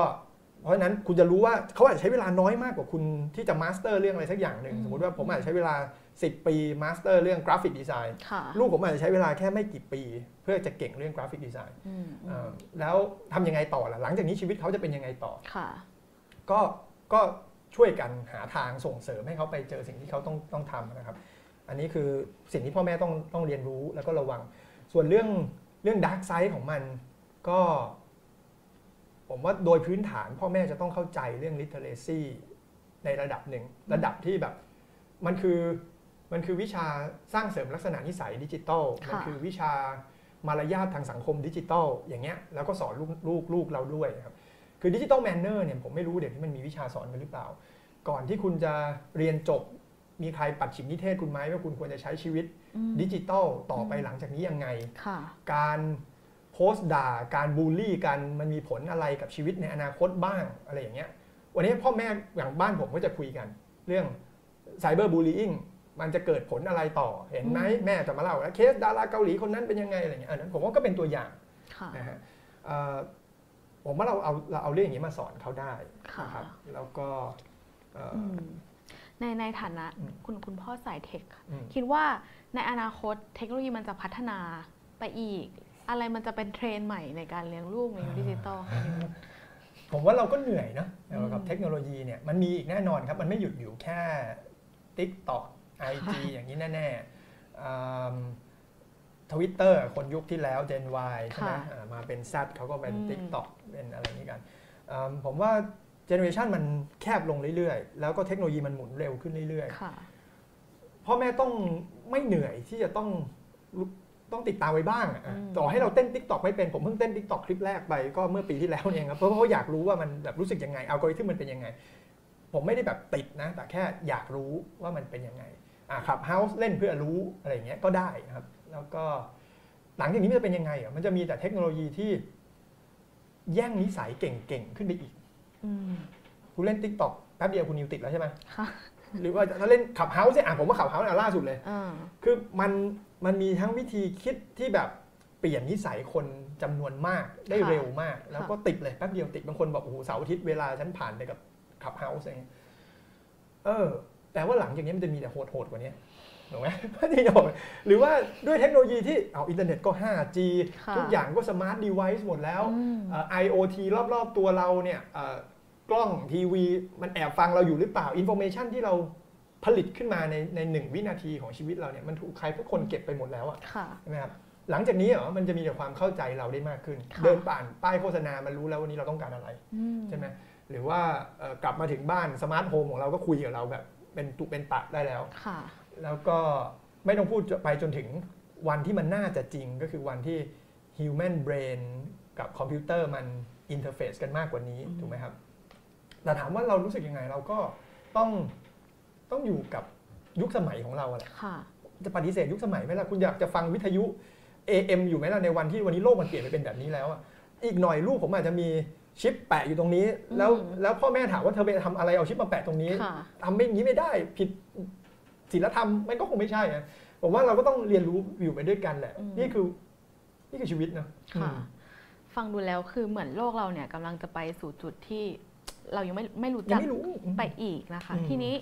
ชวนพี่โบทขยับมามอง ในมุมเรื่องรัฐบ้างค่ะว่าอืมในสิ่งแวดล้อมแบบเนี้ยค่ะ ดิจิทัลที่มีอะไรใหม่ ๆ เรื่อยๆเนี่ยรัฐควรจะให้ความสำคัญหรือจัดสรรอะไรให้กับครอบครัว หรือว่ากับเยาวชนบ้างเรื่องเกี่ยวกับดิจิทัลค่ะผมว่าดิจิตอลฟังดูเหมือนกับเป็นเรื่องที่เรามีกระทรวงดิจิตอลด้วยนะ เป็นเรื่องที่ดีให้โอกาสคนอืมใช่ไหมครับเอ่อดิจิตอลมาลด ความเหลื่อมล้ำอืมได้จริงหรือเปล่าค่ะนั่นคือคำถามที่ต้องถามก่อนอืมเอ่อดิจิตอลอาจจะสร้างความเหลื่อมล้ำในอีกหลาย ๆ มุมอืมมันทำให้คนกระหยิบมือหนึ่งรวยขึ้นไปอีกค่ะแต่ก็ทำให้คนหลาย ๆ คนมีโอกาสมากกว่าก่อนจะมีดิจิทัลอืมเราเห็นแม่ค้า SME มากมายค่ะเอ่อที่พอจะหากินได้อยู่บนแพลตฟอร์มดิจิทัลเราเห็นคนมีอาชีพขับมอเตอร์ไซค์ service ต่าง ๆ ก็ต้องขอบคุณดิจิทัลแต่บนนี้มันก็สร้างความเหลื่อมล้ำในอีกมุมหนึ่ง เจ้าของแพลตฟอร์มรวยขึ้นเรื่อยๆ ใหญ่ขึ้นเรื่อยๆ แล้วก็ อาจจะกิฟต์กลับคืนมาให้ไม่เท่ากับสิ่งที่เขาได้ไปจากสังคมค่ะใช่ไหมครับเอิ่มผมว่ารัฐควรจะทำให้การจัดสรรความเท่าเทียมลดความเหลื่อมล้ำอย่างนี้ยเกิดขึ้นอืมอันนี้ในในดิจิทัลในภาพใหญ่นะคค่ะรับสำหรับเรื่องเยาวชนเองก็ตาม ก็มี 2 ประเด็นก็คือ ก็ก็ต้องส่งเสริมให้แพลตฟอร์มที่ที่เป็นของของเยาวชนไทยอืมของคนไทยด้วยกันเองมีอืมโอกาสมากขึ้นค่ะนะครับเอ่อททำให้การแข่งขันมันมันทุกมันเหมาะสมแล้วกันอะพูดค่ะพูดก็ไม่ได้ไม่ได้ลงไปลึกประเด็นแบบธุรกิจอะไรมากมายค่ะกับอันที่สองก็คือเรื่องสื่อ ผมว่าถ้าไม่ทำอะไรเลยเนี่ย สื่อมันไม่ได้โดนกำหนดโดยรัฐอยู่แล้วนะครับ สื่อเสรีเนี่ยมันควรจะเป็นสื่อเสรีใช่ไหมเอ่อเสรีจริงไหมอันนี้ก็ก็ต้องโดนตั้งคำถามมาอยู่ดีนะเสรีของคนบางคนก็อยู่บนอัลกอริทึมของอีกคนหนึ่งกันแหละค่ะใช่ไหมครับแต่ถามว่าถ้ารัฐอยู่บนอีกนี้อีกอันหนึ่งแล้วก็บอกว่าปิดสื่อนี้ไม่ให้เห็นสื่อนั้นอืมมันก็จะเริ่มไม่เสรีแล้วนะค่ะเออผมว่าถ้าอยากจะเห็นจริง ๆ ก็คือเอ่อรัฐควรจะต้องไอเดียว่ะเออว่ามันจะต้องทำให้มันเสรีได้จริงๆอะอือืมมอืม คือแน่นอนมันมันมีคนที่ pro รัฐและไม่ pro รัฐค่ะอยู่แล้ว รัฐต้องทำตัวอย่างให้เยาวชนได้ดูรัฐรัฐต้องเป็นตัวอย่างให้ประชาชนได้ดูว่าอืมเนี่ยคือ fair game ค่ะถูกไหมครับเอ่อถ้ามัน fair game ได้ เรายังต้องไปลุ้นกันอีกนะว่าไอ้ไออัลกอริทึมข้างล่างนี่มันแฟร์หรือเปล่าอืมซึ่งมันอาจจะไม่แฟร์ก็ได้ค่ะที่ที่ผมพูดประเด็นเหมือน Social Dilemma คือสุดท้ายมันไม่แฟร์หรอกถูกไหมเพราะว่าแพลตฟอร์มพวกนี้มันเกิดขึ้นมาบน business model ที่เบี้ยวอยู่แล้วอืมใครสักคนจ่ายมีโอกาสเห็นมากกว่าอัลกอริทึมที่หยิบขึ้นมา เพราะว่าตอบสนองทุนอืมที่มากกว่าค่ะเอ่อแต่ถ้าถ้าอย่างน้อยเนี่ยมันไม่ได้มีการปิดกั้นกัน เขายังมีโอกาสหันไปดูอีกซีกหนึ่งของของความจริงค่ะไม่รู้ความจริงไม่จริงอะของ information แล้วกันอืมก็น่าจะทำให้สังคมมันน่าอยู่มากขึ้นอืม balance นะเอิ่มที่ผมว่าคำพูดหนึ่งในในบทสัมภาษณ์ของคนที่ทำโซเชียลไดเลมม่าหรือว่าเรื่องอื่นๆ ที่บอกว่าเอ่อ ประชาธิปไตยมันจะมีได้จริงไหมบนเอ่อระบอบซิสเต็มที่มันบิดเบี้ยวเนี่ยเออมันมันน่าสนใจนะครับอืมวันนี้เราถามว่ารัฐเป็นระบอบที่บิดเบี้ยวหรือเปล่าค่ะถ้ามันไม่ได้เป็นเอ่อก็เราควรจะเห็นประชาธิปไตยจริง ๆ ได้มากกว่านี้อืมอืมอือืมมค่ะแล้วเรื่องความความเหลื่อมล้ำทางดิจิทัลล่ะคะอืมพี่โบทคือทุกวันเนี้ยมันมันหลายระดับมาก มันมีอืมทั้งคนที่เข้าไม่ถึงเลย อาจจะมีครอบครัว ครอบครัวแหว่งกลางอะคุณพ่ออืมคุณแม่อืมไปทำงานอืมในเมืองอืมลูกอยู่ต่างจังหวัดเนี่ยแต่ครับถ้าเข้าไม่ถึงดิจิทัลเนี่ยก็ตัดโอกาสในการเชื่อมโยงถึงกันแล้วครับไหนจะความเหลื่อมล้ำระหว่างคนที่มีด้วยกันอีก อย่างเช่นอืมบางคนมีเนี่ยเอาใช้ Android เล่นกับอืมเฮาไม่ได้เลยหรือหรืออะไรแบบเนี้ยค่ะโอเคพี่บดพี่บดคิดยังผไงมว่าคะผมว่าอันอันคำถามแรกของคุณนิวเนี่ยจริงเป็นหน้าที่ของรัฐค่ะนะครับเอ่อการเข้าถึงข้อมูลการเข้าถึงอินเทอร์เน็ตเนี่ยมันเป็น มันควรจะเป็นสิทธิพื้นฐานของมนุษย์อืมในยุคนี้แล้วค่ะทำไมผมมีสิทธิ์เข้าถึงเอ่อสาธารณูปโภค น้ำไฟ แล้วก็อินเทอร์เน็ตอืมมันคือมันคือควรจะเป็นเรื่องมาตรฐานของคนยุคนี้ค่ะเอ่อซึ่งรัฐก็คงเห็นว่าทำอยู่นะครับ มีการทำแบบ USO USO อะไรทำอินเทอร์เน็ตชายขอบทำอะไรเงี้ยผมว่านั่นเป็นเรื่องที่ดีเป็นหน้าที่ของรัฐนะครับเอิ่มเราอยู่ในพื้นที่ที่ อินเทอร์เน็ต penetration ดูโอเคแล้วนะอืมจริงๆ แล้วประเด็นนั้นผมเลยไม่ได้ไปแตะตอนแรก แต่ก็อาจจะยังมีแบบที่คุณนิวว่า เพราะว่าการค่าใช้จ่ายอีกล่ะใช่ไหมเราเห็นตัวอย่างเด็กที่เรียน work อะไรเรียนจากที่บ้าน แล้วก็ต้องไปนั่งตากแดด เปิดโทรศัพท์ Android แล้วก็เรียนหนังสือเอิ่มอันนั้นแหละก็ก็คงจะต้องเป็นหน้าที่ของรัฐที่ต้องให้ให้ให้การสนับสนุนนะครับค่ะถามว่ามีไม่เท่ากัน ก็สำหรับผมเนี่ยผมเชื่อว่ามันเป็น มันเป็นอย่างนั้นแหละ คือมันคงไม่ได้มีอะมันมินิมัมขั้นต่ำมันควรจะมีอ่าสิ่งที่รัฐโปรไวให้ค่ะแต่สุดท้ายเราอยู่บนระบบที่มันเป็นเอ่อทุนนิยมบางอย่างอะใช่ไหมมันจะต้องมีคนได้มากแล้วก็ได้น้อย แต่คนได้น้อยมันต้องไม่ได้น้อยจนถึงไม่สามารถจะทำอะไรได้อืผมไม่คิดว่าการมี Android ทำให้เขาเข้าถึงคอนเทนต์ความรู้หรือทักษะการพัฒนาตัวเองน้อยไปกว่าคนที่ได้มี iPhone หรือว่าเข้า Clubhouse ได้ เพราะเพราะบนประตูแห่งโอกาสหลาย ๆ บานที่ชื่อว่าอินเทอร์เน็ตนะครับมันไม่ได้มีแค่ช่องทางเดียวค่ะคุณก็ไปหาเรื่องอื่นได้ แล้วก็พัฒนาอย่างอื่นได้อยู่ดีอืมอืมอืมอีกคำถามหนึ่งค่ะถ้าให้เราพูดกันอย่างเห็นภาพเลย ถ้ารัฐเนี่ยจะทำความเข้าใจเด็กยุคดิจิทัลเนี่ยมีอะไรไหมคะที่รัฐเนี่ยจะต้องตามให้ทันได้แล้ว แล้วก็เลิกทำได้แล้วอ๋อเพื่อเพื่อสอดรับกับเขาเอ่อเอาเด็กเลยเนาะ โอเคเอาวัยรุ่นก็จะเป็นอีกแบบหนึงค่ะค่ะคือเอิ่มคือรัฐใช้การห้ามไว้ก่อนอะไรอย่างเงี้ยผมรู้สึกว่ามันก็คงไม่ใช่วิธีการที่ถูกต้องนะครับค่ะก็แต่ในขณะที่เอ่อเข้ามาเรียนรู้พร้อมกับกลุ่มเยาวชน แล้วก็ใช้มันสื่อสารกับเยาวชนอย่างเหมาะสมอันนั้นคงเป็นทางที่ดีกว่าอืมนะครับถามว่าก็เป็นเด็กเล็ก ๆ เลยเนี่ยรัฐคำถามว่าอะไรนะรัฐควรจะ มีอะไรที่ควรต้องตามให้ทันหรือว่าต้องตามนำให้ไปทัน ข้างหน้าอะไรอย่างเงี้ยค่ะ อืมเอ่อก็คคนที่มามาดูแลเรื่องนี้ครับ ก็ควรจะควรจะเป็นคนที่ flexible แบบเป็น generation F นะ ผมไม่ต้องเรียกว่าคน generation X Y Z หรือยังไงนะ ค่ะ มันจะเป็นคนที่มีทักษะในการปรับตัวได้ดี อยู่ได้กับทุกยุคทุกสมัย นั่นแหละคือคือ ผมว่ามันคือ DNA ของคนที่เป็น เป็นดิจิตอลเจเนอเรชันอืมคือมันยืดหยุ่นได้ค่ะแล้วมันก็ปรับเปลี่ยนได้เร็วใช่ไหมครับอืมถ้าคนในรัฐมีพฤติกรรมแบบนี้ได้ ซึ่งก็คงหายากแล้วก็เอ่ออาจจะติดเรื่องระระบบหลาย ๆ อย่างนะครับ ผมไม่ได้โทษเรื่องบุคคลอย่างเดียวนะครับ จริง ๆ หลาย ๆ อย่างที่วันนี้เราโทษ เรารู้สึกว่ารัฐถะเป็นถังขยะของทุก ๆ อย่าง เวลาวงไหนก็แล้วแต่ พูดถึงไม่มีทางออก ก็เพราะรัฐ เพราะการศึกษามีถังขยะอยู่สองใบในประเทศเนี้ยที่ที่ทุกวงลุมด่ากันเนี่ยอืมผมว่าเรามองเรามองมันในความเป็นจริงนะครับ ว่ามันก็มันเกิดจากระบบที่มันสร้างสิ่งนี้ขึ้นมาค่ะเอ่อถ้ามันจะแก้มันมันไม่ได้แก้ด้วยตัวบุคคลอย่างเดียวต้องแก้ที่ระบบอืมอืมรัฐควรจะมีมีระบบยังไงล่ะ ที่พร้อมจะปรับเปลี่ยน ตั้งแต่กระบวนการจัดซื้อจัดจ้าง TOR การตั้งงบประมาณประจำปีให้มันแมทช์กับเรื่องอย่างนี้ค่ะแผนระยะยาวเนี่ยเลิกไปได้ตั้งนานแล้วไอ้20ปีเนี่ยมันไม่ควรทำอยู่แล้วค่ะใช่ไหมมันควรจะ flexible ได้ตลอด แต่พูดเรื่องการเมืองนะเดี๋ยวยาว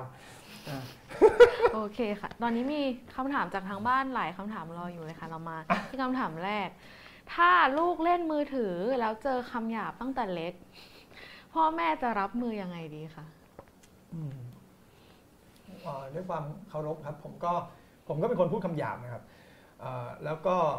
เอ่อพิมพ์มือถือก็หยาบนะครับจริงๆแล้วลูกมาดูเอ่อ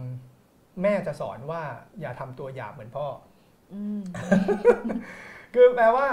ในการที่เห็นอะไรบางอย่างขึ้นมา ถ้ามันมีคนอยู่กับเขาเนี่ยค่ะเราสามารถจะเปลี่ยนมันเป็นคำสอนอืมได้หมดแหละอืมอืมอะโอเค วันนี้เขาเชื่อเขาจะเป็นเด็กอายุ 12 อยู่เขาเชื่อว่าการพูดกูมึงการพูดแม่งนี่เป็นเรื่องคำหยาบแต่พอเขาเป็นอายุ 15 ผมว่าก็เหมือน generation เรานะ เอ่อเมื่อถึงเวลาเขาอาจจะพูดบ้าง ซึ่งผมก็คงก็ต้องแล้วแต่เขา หรือเขาอาจจะไม่พูดเลยก็แล้วแต่เขาค่ะเขาอาจจะมองรู้สึกว่าสิ่งนี้มันเป็นค่านิยมของคนโบราณที่แม่งพูดสูตูอะไรอย่างเงี้ยถูกป่ะเออแต่รุ่นผมพูดกูมึงพูดแม่งอะไรก็ก็อาจจะไม่จำเป็นจะต้องตามเราก็ได้ผมว่าค่ะลองลองเปลี่ยนลองเปลี่ยน information ก้อนนี้ที่คุณเห็นมาเป็นบทสนทนากับลูกเออมันอาจจะอาจจะทำให้เขามองมันเป็นอีกแบบหนึ่งได้อืมไม่ใช่มองว่าเป็นเรื่องโก้เก๋ค่ะก็เอ้ยเพื่อนพูดกันก็ลองบอกสิว่า เนี่ยเวลาพ่อทำงานพ่อไม่ได้พูดอย่างนี้ พ่อพูดอย่างนี้กับเพื่อนอืมกับเพื่อนสนิทอืมเพื่อนที่มันอยู่ในช่วงเวลาเดียวกันเท่านั้นค่ะแต่พอมาเจอคนใหม่ๆ ก็บางทีก็ไม่ได้พูดแต่มีพูดหลุดใส่กล้องไปบ้างต้องขอโทษด้วย ลูกก็คงด่าผมอยู่ตอนนี้นะครับว่าพ่อหลุดอีกแล้วอะไรเงี้ยแต่นั่นคือตัวอย่าง ทั้งหมดเป็นตัวอย่างค่ะโอเคค่ะคำถามต่อไปค่ะ ลูกชอบคบหาเพื่อนแปลกหน้าบนโลกออนไลน์ค่ะ พ่อแม่ควรจะรู้จักเพื่อนของเขาไหมอืมลูกเนี่ยไม่ค่อยชอบให้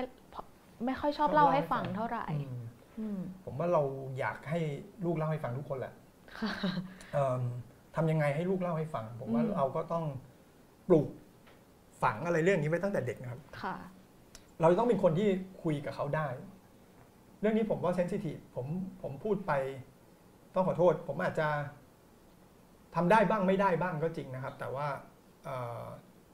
เรียกว่าอะไรอะอีกหน่อยมันอาจจะไม่ได้อะตอนนี้ผมว่าได้อยู่อะ ตอนนี้ลูกเล่าให้ฟัง มีเพื่อนคนนี้จากอังกฤษทักมา วันนี้คนนี้มาทักมาจากคนนี้นั่นอะไรอย่างเงี้ยค่ะซึ่งสิ่งที่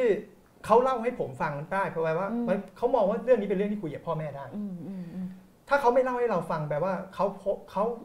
คิดว่าเรื่องนี้คุยกับพ่อแม่ไม่รู้เรื่องค่ะนั่นคือคำถามที่คุณไม่ไม่จำเป็นต้องถามลูกนะควรจะถามตัวเองว่าอืมทำไมเราถึงคุยเรื่องนี้กับเขาไม่รู้เรื่องอืวะมอืมอืมเราทำให้เขากลัวทำให้เขารู้สึกไม่ซีเคียวในการคุยเรื่องนี้กับเราหรือเปล่าเออสมมุติว่ามีผมว่าผมเห็นครอบครัวอื่นนะครับตอนตอนเป็นวัยรุ่น เราก็เรียนรู้มาจากการสังเกตค่ะเอ่อครอบครัวผมผมก็ไม่ได้พูดเรื่องความรักกับพ่อแม่อย่างเปิดเผย แต่ในขณะที่ครอบครัวอื่น หรือวัฒนธรรมอื่นๆทำไมเขาพูดกันแบบเปิดเผยได้วะนั่นแปลว่าพ่อแม่ได้สร้างพื้นที่ที่รู้สึกว่าสีเคียวเปิดเผยได้กับเขาใช่ไหมเออถ้าเราอยากจะทำแบบนี้เราจะทำยังไงอืมนั่นแหละนั่นคือที่มาของวิธีคิดทั้งหมดนะครับว่าถ้า ถ้าเราเพิ่มพื้นที่เอาไว้ แล้วผมเชื่อว่าเขาจะคุยกับเรานะครับค่ะลองค่อยๆเปิดตอนนี้พื้นที่มันอาจจะปิดอยู่นะครับ คุณคนที่ถามมาเอ่อต้องลองแง้มเขาเขาแหละผมว่าอืมความยากตอนนี้คือแง้ม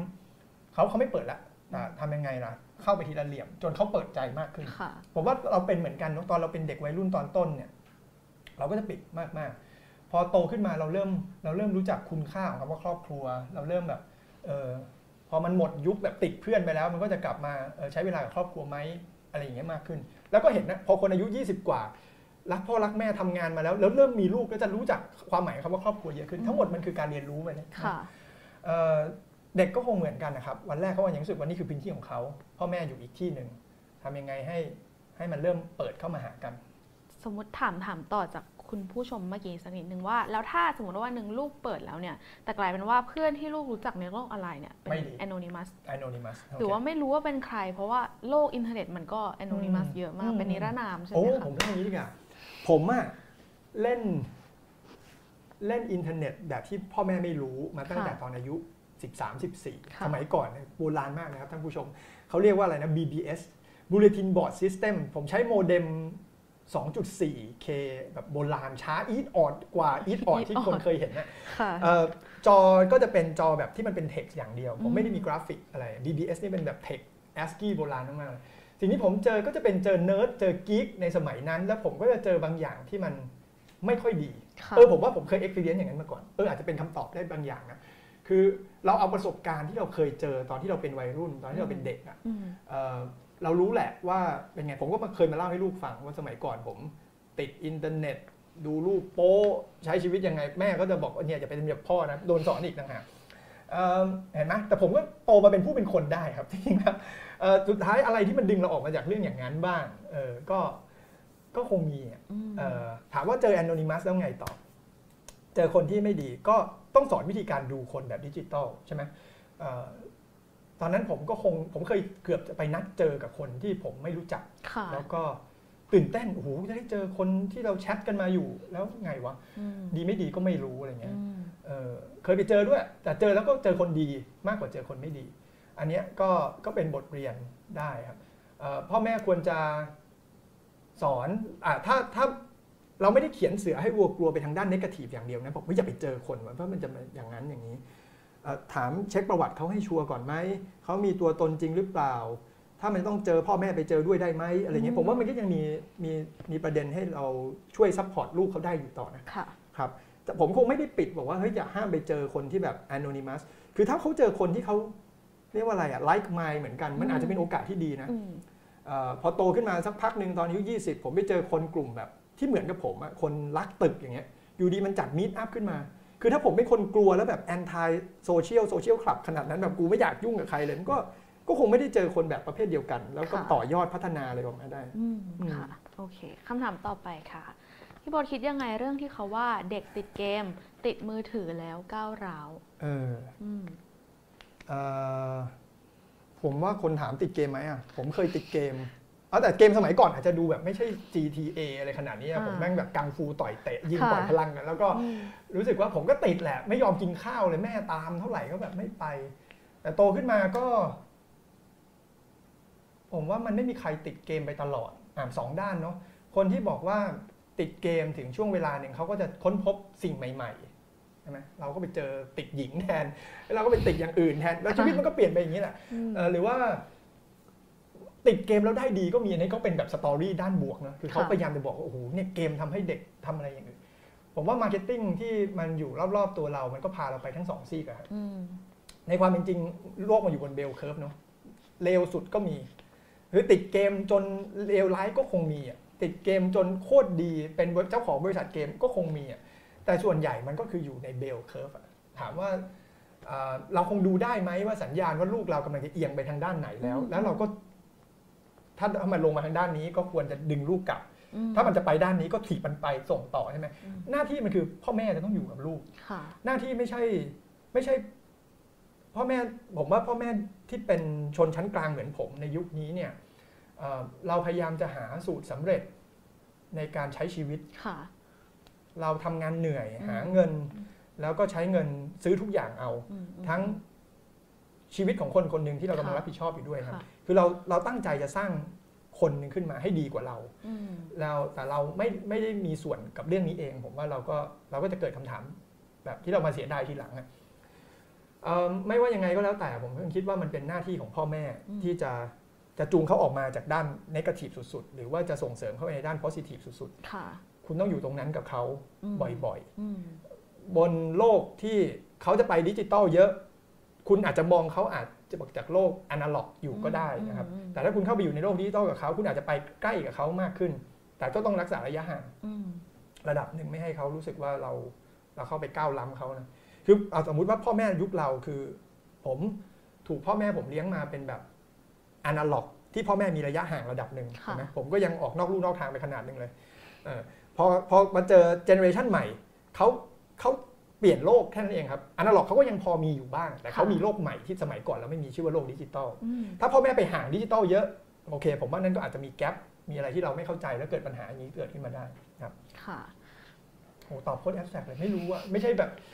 ไม่ได้เป็นแบบนักจิตวิทยาเด็กเลยแต่นะว่าครับถ้าถ้าพูดได้เห็นภาพขึ้นก็คือถ้าถ้าอยู่ตรงนั้นกับเขาเราอาจจะเห็นว่าเออผมอ๋อแค่นั้นเองลูกว่ะเล่นคุกกี้รันไม่เออก้าวแล้วหรอกเออลูกผมเล่นหรือว่า Animal Crossing เอออ่ากุ๊กกิ๊กจังเลยผมก็ไปเออถามทำยังไงได้บ้างอะไรเงี้ยก็ผมค่ะก็อยากรู้นะแล้วหรือว่าะไที่เห็นผมไม่รู้ก็มีหรือว่าเห็นเกมผับจีอาจจะคิดว่าเป็นยิงยิงๆก้าวแล้วแต่พอไปอยู่จริงๆอาจจะเห็นว่ามันอาจจะไม่ใช่ก้าวร้าวก็ได้อ่าใช่ค่ะเพราะเราไม่รู้ไงบางทีเราก็กลายเป็นว่าแบบห้ามไว้ก่อนอะไรเงี้ยอ่าผมว่าถ้าเรารู้ขึ้นมาอีกสักนิดนึงนะค่ะคุณไม่ได้ไปติดกับลูกก็ได้อะแต่ว่าพอถ้ามันพอรู้ ก็ก็คงจะคุยกับเขาได้ง่ายขึ้นครับค่ะ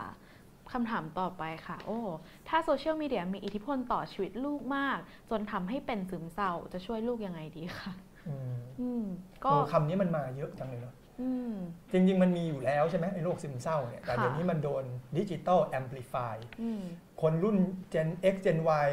คำว่า burnout มันมีอยู่แล้ว แต่มันเป็นคำนิยามใหม่ที่โดนดิจิตอล amplify ทุกคนแม่งก็จะ burnout ซึมเศร้าอืมเด็กวัยรุ่นก็หนักขึ้นไปอีกค่ะ เพราะพอมันไปเจอคนแบบเดียวกันไลค์มายเกิดขึ้นมาเอากริทึมหยิบเข้ามาอีกอืมตอกย้ำอีกกูเนี่ยแหละซึมเศร้าซึมเศร้าแล้วสไปรัลดาวลงมาอย่างนี้เรื่อยอืมๆเอิ่มนั่นแหละครับ อีกซีกหนึ่งมีเสมอนะครับ คุณก็ลองต้องพาเขาออกมาค่ะถ้าถ้าพ่อแม่ยังยังอยู่ใกล้ ๆเขาค่ะลองพาเขาออกมาจากโซเชียลมีเดียที่เขาเห็นว่า อืมที่เขามองแต่ชีวิตคนอื่น แล้วก็เปรียบเทียบตัวเองกับคนอื่นอืมมากจนเกินไปอืมแล้วรู้จนรู้สึกว่า ว่าเขาเขาแตกต่างหรือดาวอะไรอย่างเงี้ยเนาะค่ะลองมองว่า ชีวิตที่ไม่เหมือนคนอื่น มีอีกเยอะแยะเต็มไปหมดเลยอืมนะครับ พาเขาไปดูว่าจริงๆผมว่าอินเทอร์เน็ตมันก็จะเป็นตัวอย่างที่เราพาไปดูตัวอย่างอื่นได้ง่ายเหมือนกันเนาะถูกไหมค่ะคือเราไม่ต้องเสียเวลาบินไปดู คนที่เอ่อ struggling ชนชั้นกลางแบบเราที่ลำบากมาก ๆ อยู่ในอเมริกาใต้อะไรเงี้ยมันก็ ทั้งหมดอยู่รอบๆตัว อยู่ที่ว่าเราจะหยิบบทสนทนาไหนมาค่ะเออผมว่าเราสามารถจะสอนกันได้อืมเอ่อให้ออกมาจากจุดใดจุดหนึ่งของค่ะของของปัญหานะครับ โดยหาตัวอย่างแล้วก็มานั่งคุยกันค่ะใช่ไหมครับคลิปนี้มันก็เป็นแค่คลิปหนึ่งที่ถ้าใครแวะเวียนมาเจอในอีก 3 ปี 5 ปีข้างหน้า มันก็อาจจะตอบคำถามได้หรือ หรือว่าเป็นไอเดียให้กับคนบางคนได้นั่นเอง วันนี้ดิจิตอลหรือคอนเทนต์ต่างๆ มันมีเต็มไปหมดนะครับ แนวทางในการที่ทำให้ลูกออกมาจากภาวะซึมเศร้าอะมีตั้งแต่หาตัวอย่างมาคุยใช่ไหมหรือว่าก็ปล่อยให้เขาไปหาดิจิทัลแพลตฟอร์มที่ช่วยแก้ปัญหาโรคซึมเศร้าอืมก็มีเยอะมีเยแยะอะมากมีเยอะแยะนะครับ มีคนที่เข้าใจเรื่องนี้ดี ๆ แล้วก็พร้อมจะช่วยคนอื่นอีกมากนะครับ แล้วเมื่อเขาพร้อมเมื่อเขาถ้าเขาแก้ปัญหาเขาได้เขาอาจจะเป็นอีกหนึ่งคนที่ไปแก้ปัญหาให้คนอื่นต่อก็ได้อะไรเงี้ยอืมค่ะครับจริงๆก็มีมีหลายด้านดิจิตอลนี่ทางหนึ่งก็ทำให้ รู้สึกว่าคนรุ่นใหม่เนี่ยอาจอาจจะมี awareness มากขึ้นในเรื่องอืมสุขภาพจิตด้วยซ้ำแต่อีกทีอืมก็คือใช้กับมันให้ถูกใช่ไหมคะอืม อืมสำหรับคนไทยจำนวนไม่น้อยการเลี้ยงลูกในเรื่องดิจิทัลเนี่ยไม่ยากเท่าเรื่องเพศ แต่เมื่อเรื่องดิจิทัลกับเพศมาผสมกัน ก็ยิ่งยากไปใหญ่คุณอืมโบ๊ทมีคำแนะนำอย่างไรนั่นไหมสิ คะ ก็อืม ยังไม่ถึงขนาดนั้นนะฮะอืม แต่ถามว่าลองย้อนมองย้อนกลับไปหายุคเราครับพูดเรื่องเพศ ก็อาจจะพูดกันแบบอยู่ในเดอร์ตี้โจ๊กอยู่ในเพื่อนกลุ่ม สนิทสนิทๆนะค่ะอืมโอเค วันนี้มันง่ายขึ้นกว่าเดิมเยอะอืมถ้าพูดจริง ๆ ก็คือสมัยก่อนการจะเอาหนังสือโป๊เวียนกันทีในห้องเรียน ก็เป็นเรื่องยากลำบากมาก วันนี้ถัดมาก็มีการส่งคลิปกันก็เป็นเรื่องง่ายขึ้นเยอะมาก มันมีโอกาสมากอยู่แล้วที่คนสักคนจะเข้าไปทำความเข้าใจเรียนรู้เรื่องอย่างนี้อืมใช่ไหมแต่เรียนรู้ยังไงแล้วให้มันมันมันเหมาะสมอะค่ะเออผมว่ามันเป็นเรื่องที่พูดกันได้อืมพูดกันได้นะครับ แล้วก็เอ่อ ผมผมก็เริ่มผมว่าภรภรรยาผมก็กำลังแบบเริ่มสอนเรื่องอย่างนี้กับลูกอยู่นะครับ แล้วก็มันก็คงเป็นช่วงเวลาหนึ่งอะอืมวันนี้ผมยังตอบคิดว่าผมตอบคำถามนี้ยังไม่ได้นะครับ ยังไม่ได้ถึงกับจุดที่เป็นหัวเลี้ยวหัวต่อของของเรื่องเพศกับเรื่องดิจิตอลเต็มตัวอืมแต่ผมว่าผมก็พยายามจะปูไว้อืมว่ามันก็เอ่อมันเป็นเรื่องที่ โลกนี้มันมีอยู่แล้วค่ะใช่ไหมเอ่อทั้ง เรื่อง sexual harassment ดิจิตอลก็มีนะบูล lying แล้วก็เรื่องเออเนี่ยการไปสู่เว็บไซต์อนาจารต่างๆเนี่ยนะครับ ผมว่า sex education ก็คงเป็นเรื่องที่มันควรจะต้องหยิบมาพูดกันมากขึ้นเมื่อถึงเวลาค่ะนะครับอืมโอเคค่ะคำถามต่อไปค่ะ ในยุคที่ทุกคนมีดิจิ t a ลฟุตพิ้นอยู่ทุกที่มันจะไม่คุกคามความเป็นส่วนตัวและชีวิตจริงของเราหรือคะ อืมอืมน่าสนใจมากค่ะ ผมผมคำตอบเนี้ยผมว่าผมผมเป็นการเป็นหนึ่งคนที่ยอมรับว่าชีวิตของผมจะมีดิจิ t a ลฟุตปรินอืมนะครับเอ่อผมไม่ได้กลัวในการมีดิจิ t a ลฟุตปรินอืมนะครับเอ่อแล้วผมก็คิดว่า generation หลังๆ ไปจากเนี้ยมันก็จะมี footprint กันอยู่แล้วค่ะผมคงไม่ได้ย้อนกลับไปแบบยุคจุดไฟปิ้งย่างกันอยู่แถวถ้ำอะมันคงไม่ใช่แบบนั้นแน่ๆคือมนุษย์มันมีพัฒนาการของมันใช่ไหมฮะวันนี้เรา เรามีดิจิตอลตื่นขึ้นมามันมีคลื่นวิ่ง 5G อยู่บนหัวเราแล้ว แล้วก็อืมเซ็นเซอร์ทุกตัวในบ้านผมค่ะเออใช่ไหมเครื่องดูดฝุ่น แม่งก็ส่งสัญญาณไปเมืองจีนแล้วหรือเปล่าก็ไม่รู้ใช่ไหมเราใช้เครื่องฟอกอากาศอะไรก็แล้วแต่ IoT ไปหมดแล้วอะถามว่ามันมี information เกิดขึ้นมาเต็มไปหมดอืมเอ่อหลีกเลี่ยงยาก ความเป็นส่วนตัว คุณต้องเข้าใจว่าข้อมูลอะไรที่ที่คุณต้องระวังบ้าง แล้วข้อมูลอะไรที่คุณต้องระวัง อะไรนะความน่าเชื่อถือของแพลตฟอร์มอืมไม่ยอมให้ใครเข้ามาเอาข้อมูลแบบนี้ไปจากคุณได้เด็ดขาดป้องกันการจารกรรมข้อมูล หรือว่าอะไรที่มันเป็นเรื่องสำคัญในชีวิตเรามากๆสมมติข้อมูลการเงิน ข้อมูลสุขภาพอะไรที่เราไม่อยากจะเปิดเผยอะไรเงี้ยก็อาจจะต้องดูแลข้อมูลของเราเอง แต่ในในทางอีกทางหนึงนะครับ การที่เรารู้เท่าทันว่าเรามีดิจิตอลฟุตพิ้นอยู่ทุกที่เนี่ยอืมมันทำให้พวกเราต้องระมัดระวังในการใช้ชีวิตมากขึ้นค่ะเราไม่ควรจะไปด่าใครอืม โดยที่เราไม่ไปกล่าวหาเขาหรือว่าไปใช้อะไรผิดเอ่อกฎหมาย เพราะมันมีดิจิทัลฟุตปรินต์ถ้าคุณมองว่าการมีดิจิทัลฟุตปรินต์เนี่ยมันก็ทำให้คนควรจะ behave ในทางที่ดีขึ้นนะอืมผมมองในในเชิงบวกนะครับ ว่าถ้าคนรู้ว่าดิจิทัลฟุตปรินต์มันสำคัญกับชีวิตนะ คุณควรจะใช้ชีวิตให้มันดีอืมคุณไม่ควรจะไปทำร้ายคนอื่น ผ่านดิจิทัลด้วยซ้ำเออส่วนความเป็นส่วนตัวของเราเอง เราก็ต้องดูแลของเราเองค่ะนะครับ ก็แล้วก็เอ่อเมื่อกี้น่าจะตอบคำถามเนาะถามว่าเราจะต้องดูแลไหมเอ่อต้องอะไรนะขอขอคำถามอีกทีดิผมตอบครบไหมเนี่ยยังอยู่ไหมคำถามอีกทีนะขอคำถามเมื่อกี้อีกทีมันจะไม่คุกคุกคาคามมคุกคาม คุกคามอืมความเป็นส่วนตัวของชีวิตจริง นั่นแหละครับเอ่อผมว่าเราก็คงไม่ได้ยอมให้มันล้ำเส้นจนเกินไปค่ะ เอ่อเพราะเพราะเพราะเราไม่รู้แหละบางทีหลาย ๆ อย่างเนี่ยเราเล่นแอปแบบเฮ้ยหน้าฉันเหมือนหมาตัวไหนใช่ไหมไอแอปพวกนั้นน่ะจริงๆเผลอๆมันคุกคามความเป็นส่วนตัวใช่ไหมกับอีกเรื่องคือเวลาเราพูดเรื่องอะไรเดี๋ยวนี้มันจะขึ้นมาหน้า feed เราเลยนะคะคือบางบางอย่างมันเหมือนกับว่าเราห้ามไม่ได้แล้วที่จะไม่ให้มันใช่อะโอเคเข้ามาเรื่องนี้จริงไหมฮะคุณชาวบ้านชาวบ้านคนฟังคิดว่าเอ่อ มันแอบฟังเราอยู่ไหมเนี่ยในโทรศัพท์ที่เราพูดพูดกันเนี่ยสมมติผมพูดว่าแพมเพิร์สแพมเพิร์สแพมเพิร์สแพมเพิร์สแล้วเดี๋ยวอีกหน่อยโฆษณาแพมเพิร์ดจะขึ้นมาในในชีวิตผมไหมอืมเอ่อส่วนหนึ่งมันก็อาจจะจริงนะ เพราะว่ามันไม่ได้เอาเอามาจาก Data Point ชุดเดียวกับอืมคำพูดหรอกผมคิดค่ะว่านะ เพราะว่าเราเคยมีความสนใจหรือเรามีเพื่อนหรือมีอะไรเงี้ยพอมันประกอบกันอัลกอริทึมมันพยายามจะหยิบสิ่งที่ match ใช่ไหมอัลกอริทึมมันอยู่ด้วยมันอยู่ด้วยการกินข้อมูลแล้วก็การแปลข้อมูลออกมาใช่ไหมเพื่อตอบสนอง business model ของแพลตฟอร์มเหล่านี้ค่ะไอ้แพลตฟอร์มเหล่านี้เนี่ยมันคือคนที่ต้องการความสนใจของเราเยอะอืมๆถ้ามันมีคนร้อยล้านคนอยู่บนแพลตฟอร์มนี้วันละ 8 ชั่วโมงได้มันก็รวยเป็นยูนิคอร์นอะไรกันที่มันว่ากันเนี่ยนะครับค่ะเอ่อซึ่งไอ้ business model นี้มันมีมาตั้งแต่สมัยโบราณแล้วอะการทำ fake news เนี่ยมันมีมาตั้งแต่มีไดโนเสาร์อยู่ในทะเลสาบล็อกเนส แล้วแม่งก็ถ่ายรูปท่อนท่อนไม้ออกมา แล้วก็ปีตีพิมพ์ไปหนังสือพิมพ์ล็อกเนสขายโคตรดี หนังสือพิมพ์อะไรที่เอาเรื่องนี้ไปคุยขายโคตรดีนั่นคือค่ะการดึง attention วันนี้สิ่งที่มันมาคือ fake news ใช่ไหมครับข่าวที่มันเป็นข่าวแง่ลบ ข่าวที่มันอืม outrage กันอย่างเงี้ยมันดังกว่าอืมแล้วพูดเรื่องดีๆเนี่ยโอ้ผมชื่นชม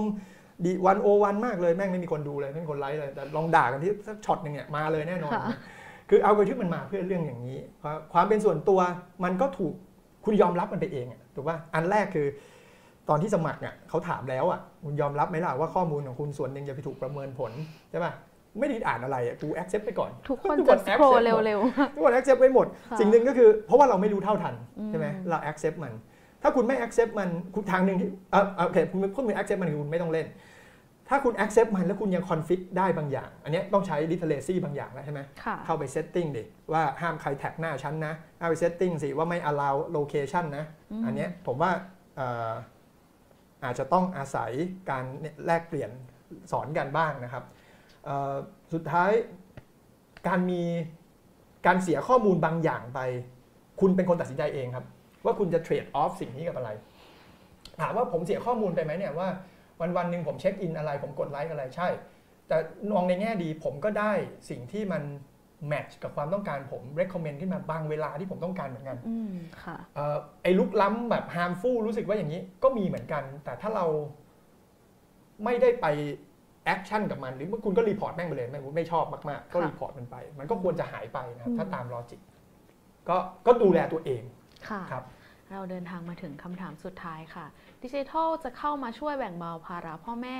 ได้อย่างไงบ้าง เพราะดูเหมือนว่าพ่อแม่เนี่ยต้องดูแลลูกมากขึ้น เมื่อมีดิจิทัลเข้ามาในชีวิต นั่นน่ะสิคะมันแบ่งเบาไหมเอาแต่คะพ่อแม่บางคนได้ work from home นะอ่าถูกไหมเฮ้ยผมผมรู้สึกว่าช่วงโควิด แล้วก็ช่วงที่ลูกได้เรียนที่บ้านเนี่ยก็เป็นช่วงที่เรามีเวลาอยู่ด้วยกันเยอะขึ้นนะอืมแล้วก็มีเวลาเห็นพัฒนาการช่วงหัวเลี้ยวหัวต่อของเขา แล้วก็เข้าใจเขาได้เพิ่มขึ้นอืมดิจิตอลมัน empower พวกเราทุกคนนะครับ ไม่ได้ empower แต่ลูก มัน empower พ่อแม่ด้วยนะ ที่ทำให้พ่อแม่ใช้เวลาน้อยลงในการที่จะเข้าใจลูกได้เพิ่มขึ้นค่ะลูกก็เหมือนกันมีมีมี empower ที่จะทำใช้ดิจิตอลหนีพ่อแม่ไปได้ไกลขึ้นเหมือนกัน แต่ก่อนอืมหนีไปได้ก็แค่ไปเที่ยวผับ วันนี้มันจะหนีไปไหนมันก็ไปได้ไกลขึ้นเหมือนกันถามว่าพ่อแม่ทำอะไร พ่อแม่ก็ต้องใช้ดิจิตอลนั่นแหละตามอือืมมค่ะไม่ใช่เรื่องน่ากลัวขนาดนั้นนะครับ ผมอาจจะคิดเป็นชาวบ้านคิดตื้นๆนะครับ แต่ผมคิดแค่ว่าเอ่อผม digital transformation ในชีวิตพวกเราเนี่ยมันเกิดขึ้นมาเพราะว่ามันทำให้ใครบางคน ดีขึ้นค่ะนะครับแล้วก็ทำให้ใครหลาย ๆ คนเหนื่อยน้อยลงอืมเออถ้าผมมองว่าวันนี้ผมเป็นพ่อแม่ยุคดิจิตอลผมใช้ดิจิตอลทำให้ผมเหนื่อยน้อยลงได้เหมือนกันนะไม่ไม่ได้มีแต่แง่ร้ายแล้วกัน แง่ดีมันมีนะครับเหนื่อยมากขึ้นไหมผมจะต้องนั่งดู feed ลูกทั้งวันหรือเปล่าว่ามันไปคุยกับใครมาบ้างเออก็คงไม่ขนาดนั้นค่ะอืมลองมองมันในแง่บวกแล้วกันนะครับ ในแง่ลบก็มีเอ่อผมอาจจะ ผมอาจจะแบบที่ว่าแหละคิดน้อยแล้วมองแง่บวกเยอะไปหน่อย ก็เลยมองว่าผมเห็นโทษเอ้ยผมเห็นประโยชน์มากกว่าเห็นโทษอืนะฮะมอ่าถ้าโทษที่เห็นก็คือ ผมใช้เวลามากไหมในการแคชอัพลูกหรอ ไม่ได้มากขนาดนั้นค่ะผมรู้สึกว่าเราทำได้ดีขึ้นด้วยดิจิตอลด้วยซ้ำจริงๆคุณก็ทำแบบนั้นนะ จริงค่ะครับโอเคค่ะ วันนี้เราก็เราได้คุยกันเรื่องดิจิทัลเยอะมากเลย แล้วก็มันมีแง่มุมเยอะมาก ไม่รู้ว่าถ้าคุณพ่อคุณแม่ยุคใหม่ฟังเนี่ยจะหายว้าวุ่นหรือเปล่าแต่คิดว่าน่าจะได้ได้เพื่อนไปนะคะเออว่าในที่สุดแล้วเราทุกคนก็อยู่ในโลกดิจิทัลจริงๆๆไม่ใช่แค่มันหลีกโลเลี่ยงกไม่ได้อะเออใช่ค่ะครับก็วันนี้ต้องขอบคุณพี่บอสมากนะคะรัขอบคุณรัค่ะรับแล้วก็นิขอบคุณครับคุณผู้ชมทุกคนที่ติดตามมาตลอดนะคะ แล้วก็เดี๋ยวพบกับรายการวันออนวันได้ใหม่รอติดตามกันค่ะ สวัสดีค่ะ Thank you